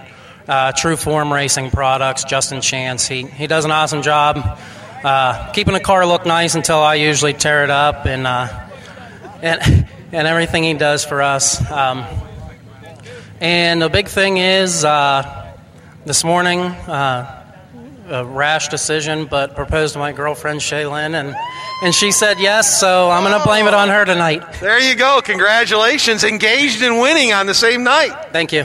I won't tell you I'm a divorce lawyer. Okay. in all seriousness, congratulations. Look at this beautiful Miss Dillon's coming in here with this beautiful trophy. What do you think of that nice etched plaque? That's awesome. I got one of those uh, last year, and, and I got one of the heat race ones before, so it's always nice to get these. They they bring awesome stuff for us every year, and everything they do for the crate racing community and the racing community in general. So, just want to say a big thank you to all them and everybody else. Steve, come on in here real quick. Interview you. Turn around here for me. What do you think? That was a heck of a show he put on. Oh, it was a hell of a race. Yeah, no, he did. Uh, whoop some butt there, boy. We love the fact that you bring this show up here, you know, from the south to the north, and I, I really hope you enjoy here at Pittsburgh. No, I love Pittsburgh. Uh, I love this racetrack. Uh, everything Matt does uh, for this show, we, my family appreciates. Everything Vicky does, and of course all the sponsors that uh, allow us to do this. We'll see you tomorrow night up here, right? Oh, absolutely. We'll be here. Thank you very much, Steve. We'll get some pictures here, and then we'll get a couple of uh, interviews here with uh, Mr. Ferree. Well, how are you? I'm doing pretty well. Uh, tired of getting beat by Cal when I come here and run these things, but yeah. Yeah, I, I know he was just talking about the fact that he kind of beat you last year, and you're second again. Yes, every time. Every time. You look good. It was real good. The car was, I can't thank the Benz enough. The thing was fast. I just screwed up a few times there and let Cal get way out in front. He was extremely well. But uh, once I slowed down and just started driving it right, it actually was pretty good the last four laps. So I don't think I was running him down, but he was he was extremely good. So I just can't say enough about them. The car they gave me, this thing was a, a really good car tonight. Anyone else you'd like to thank? Uh, Lord and Savior, first of all, without him, I wouldn't be standing here. My wife, my kids, my mom and dad, like the Benz, my whole crew, uh, all the sponsors on the car, which stands Transmission, and uh, I don't really know the rest of them because I'm filling in for Moloch tonight. Thanks for the opportunity to drive this thing. Uh, thanks to you guys up there for coming out in this cold, and uh, thanks for all the good racing tonight. You're like the super sub, man. Congratulations. Thank you. Alex Ferree, ladies and gentlemen, gets second. He'll take some pictures down here, and we'll get Logan Zarin in here. Where's Logan, man? Hey, there's Logan. The hockey star from Moon Township, man. I'll tell you what, you got by Wonderling. That's a good car to battle and pass. You know that. Yeah, I mean, I was a little nervous because Jeremy's best in the series, so he came around me. I was like, oh, damn. And I got around him. It was all right. So, happy to come home third tonight, and uh, hopefully get a little better tomorrow. Tell you what, you're a young lad. You've been doing this a couple years now. You're learning? Is it you're learning more and more each race? Yeah, I feel like this year I learned a little bit more than all the other years. I just feel a little better in the car, and then it all comes to you to, after that. So, we're doing pretty good this season. Who would you like to thank for your third? Um, all my crew, um, my parents, all my great sponsors. I mean, they mean the world to me. So all those guys make this po- possible. So, yeah, that's it. Congratulations, Logan. We'll get you in a photograph down here with the top three.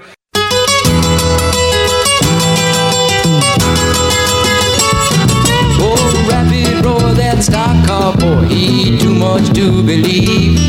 You know he always got an extra pack of cigarettes rolled up in his t-shirt sleeve. He got a tattoo on his arm, I say, baby. He got another one that just say, hey.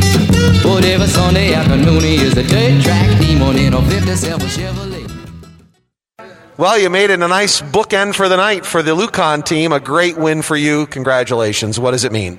Oh, I, I just can't thank Phil and Kyle enough, and uh, you know for for even being silly enough to put me in a race car is just a, an honor, and to be able to drive for somebody like Phil, uh, you know, that's been racing in the in the Western PA region for God, I don't know. Well, I can tell you exactly, 35 years. I'm 35 years old. He started in 1985, so. Um, just a true blessing and an honor, and uh, you know, without these guys, I wouldn't even be here. So I really appreciate them. So you raced the Mod Lights Super Six. I know you picked up some feature wins, but you know you never won in a big division before. So here you are tonight, winning for the first time, and on a big track like this. Yeah, we've uh, we've won a couple races, and uh, you know nothing to nothing to be ashamed about. And um, you know we we cut our teeth on uh, Mercer Raceway Park when it was owned by the owner of the Rush Late Model Series, and that's Vicky Emick. So um, always really appreciated her support of, of her support divisions, and you know it it, uh, it grew guys like me up. You know we had a place to race and uh, a place to sharpen our talent and uh, to be able to come on a on a big stage like on PPMS and uh, here in the, in the Rush division and get a win is a I'm just ecstatic. I'm I'm kind of lost for words to be honest with you. Fifth place in the big show too. I'll tell you what, it was a good night for you. Yeah, you know the uh, the race car was way better than the driver in the first race. I don't know if it was just if it was just jitters or what, but I finally got finally got into a rhythm and uh, we started going back forward and I really think we probably had a top a top three car, but uh, the driver kind of gave left a little on the table tonight, and we'll uh, we'll come back in the morning. We'll get to work, and uh, we'll make this thing better for tomorrow night, and hopefully get a podium finish, and hopefully we get both 184s up there. That'd be a blessing. Anyone else you'd like to thank? Uh, I'd really like to thank my wife. Um, you know, a lot of a lot of drivers don't really emphasize on how much support it takes from a wife to be able to do this. Countless hours in the shop. Uh, you're never home. You know, you pass in the hallway a lot, and uh, you know we both work full time jobs. So, and then be able to do this too is is uh, is a blessing. And I, I, just can't thank her enough um, for not leaving me. you know, uh, to be honest with you, there was a few years there where we were racing 40, 40 some nights. You know, 45, 40, 45 nights a year, and you know, barely ever seen her. So I just want to thank her first and foremost for sticking with me, and uh, my parents. Um, you know, they they've been able to give me really good equipment my, my, my whole life racing, and uh, if it wasn't for them, my dad, his support of me, I wouldn't be here. So I want to thank them. Well, con- well, congratulations, and maybe the contract negotiations with the Lucons will work out for 2021. Hey, I, am just trying to I'm just trying to be respectful and uh, keep this race car in one piece, and, and try to try to do the best we can for Phil and, and Kyle. And like I said, I, I just I can't thank them enough. You know. Check out this nice etch plaque you're going to get. And also, how about that GoPro? Who's fighting over that, you or Kyle? You know, I, I don't know. We'll have to see when we get back to the trailer. well, actually, from the sounds of it, you don't want that thing in the car because if the driver screws up, you don't want him to know, right? No, right. That's evidence. Maybe we'll put that in his car. That's a good idea. Congratulations, Levi. Thank you. Hell, real quick, I just want to uh, really thank the Hendren family for all the hard work. You know, uh, I almost forgot him there, and I just want to bring him into this and say, you know, all you guys in the stands, uh, if there's any of you left, I can't hardly see you, but um, bring a friend.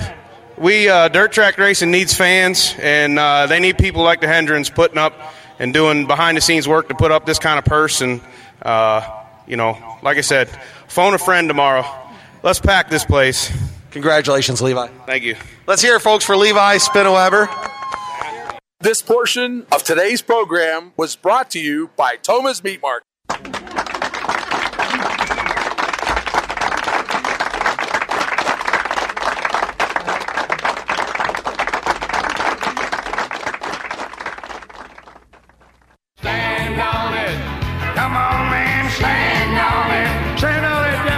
Jennerstown Speedway proudly presented Rappin' on Racing, the Tri State's number one motorsports talk show.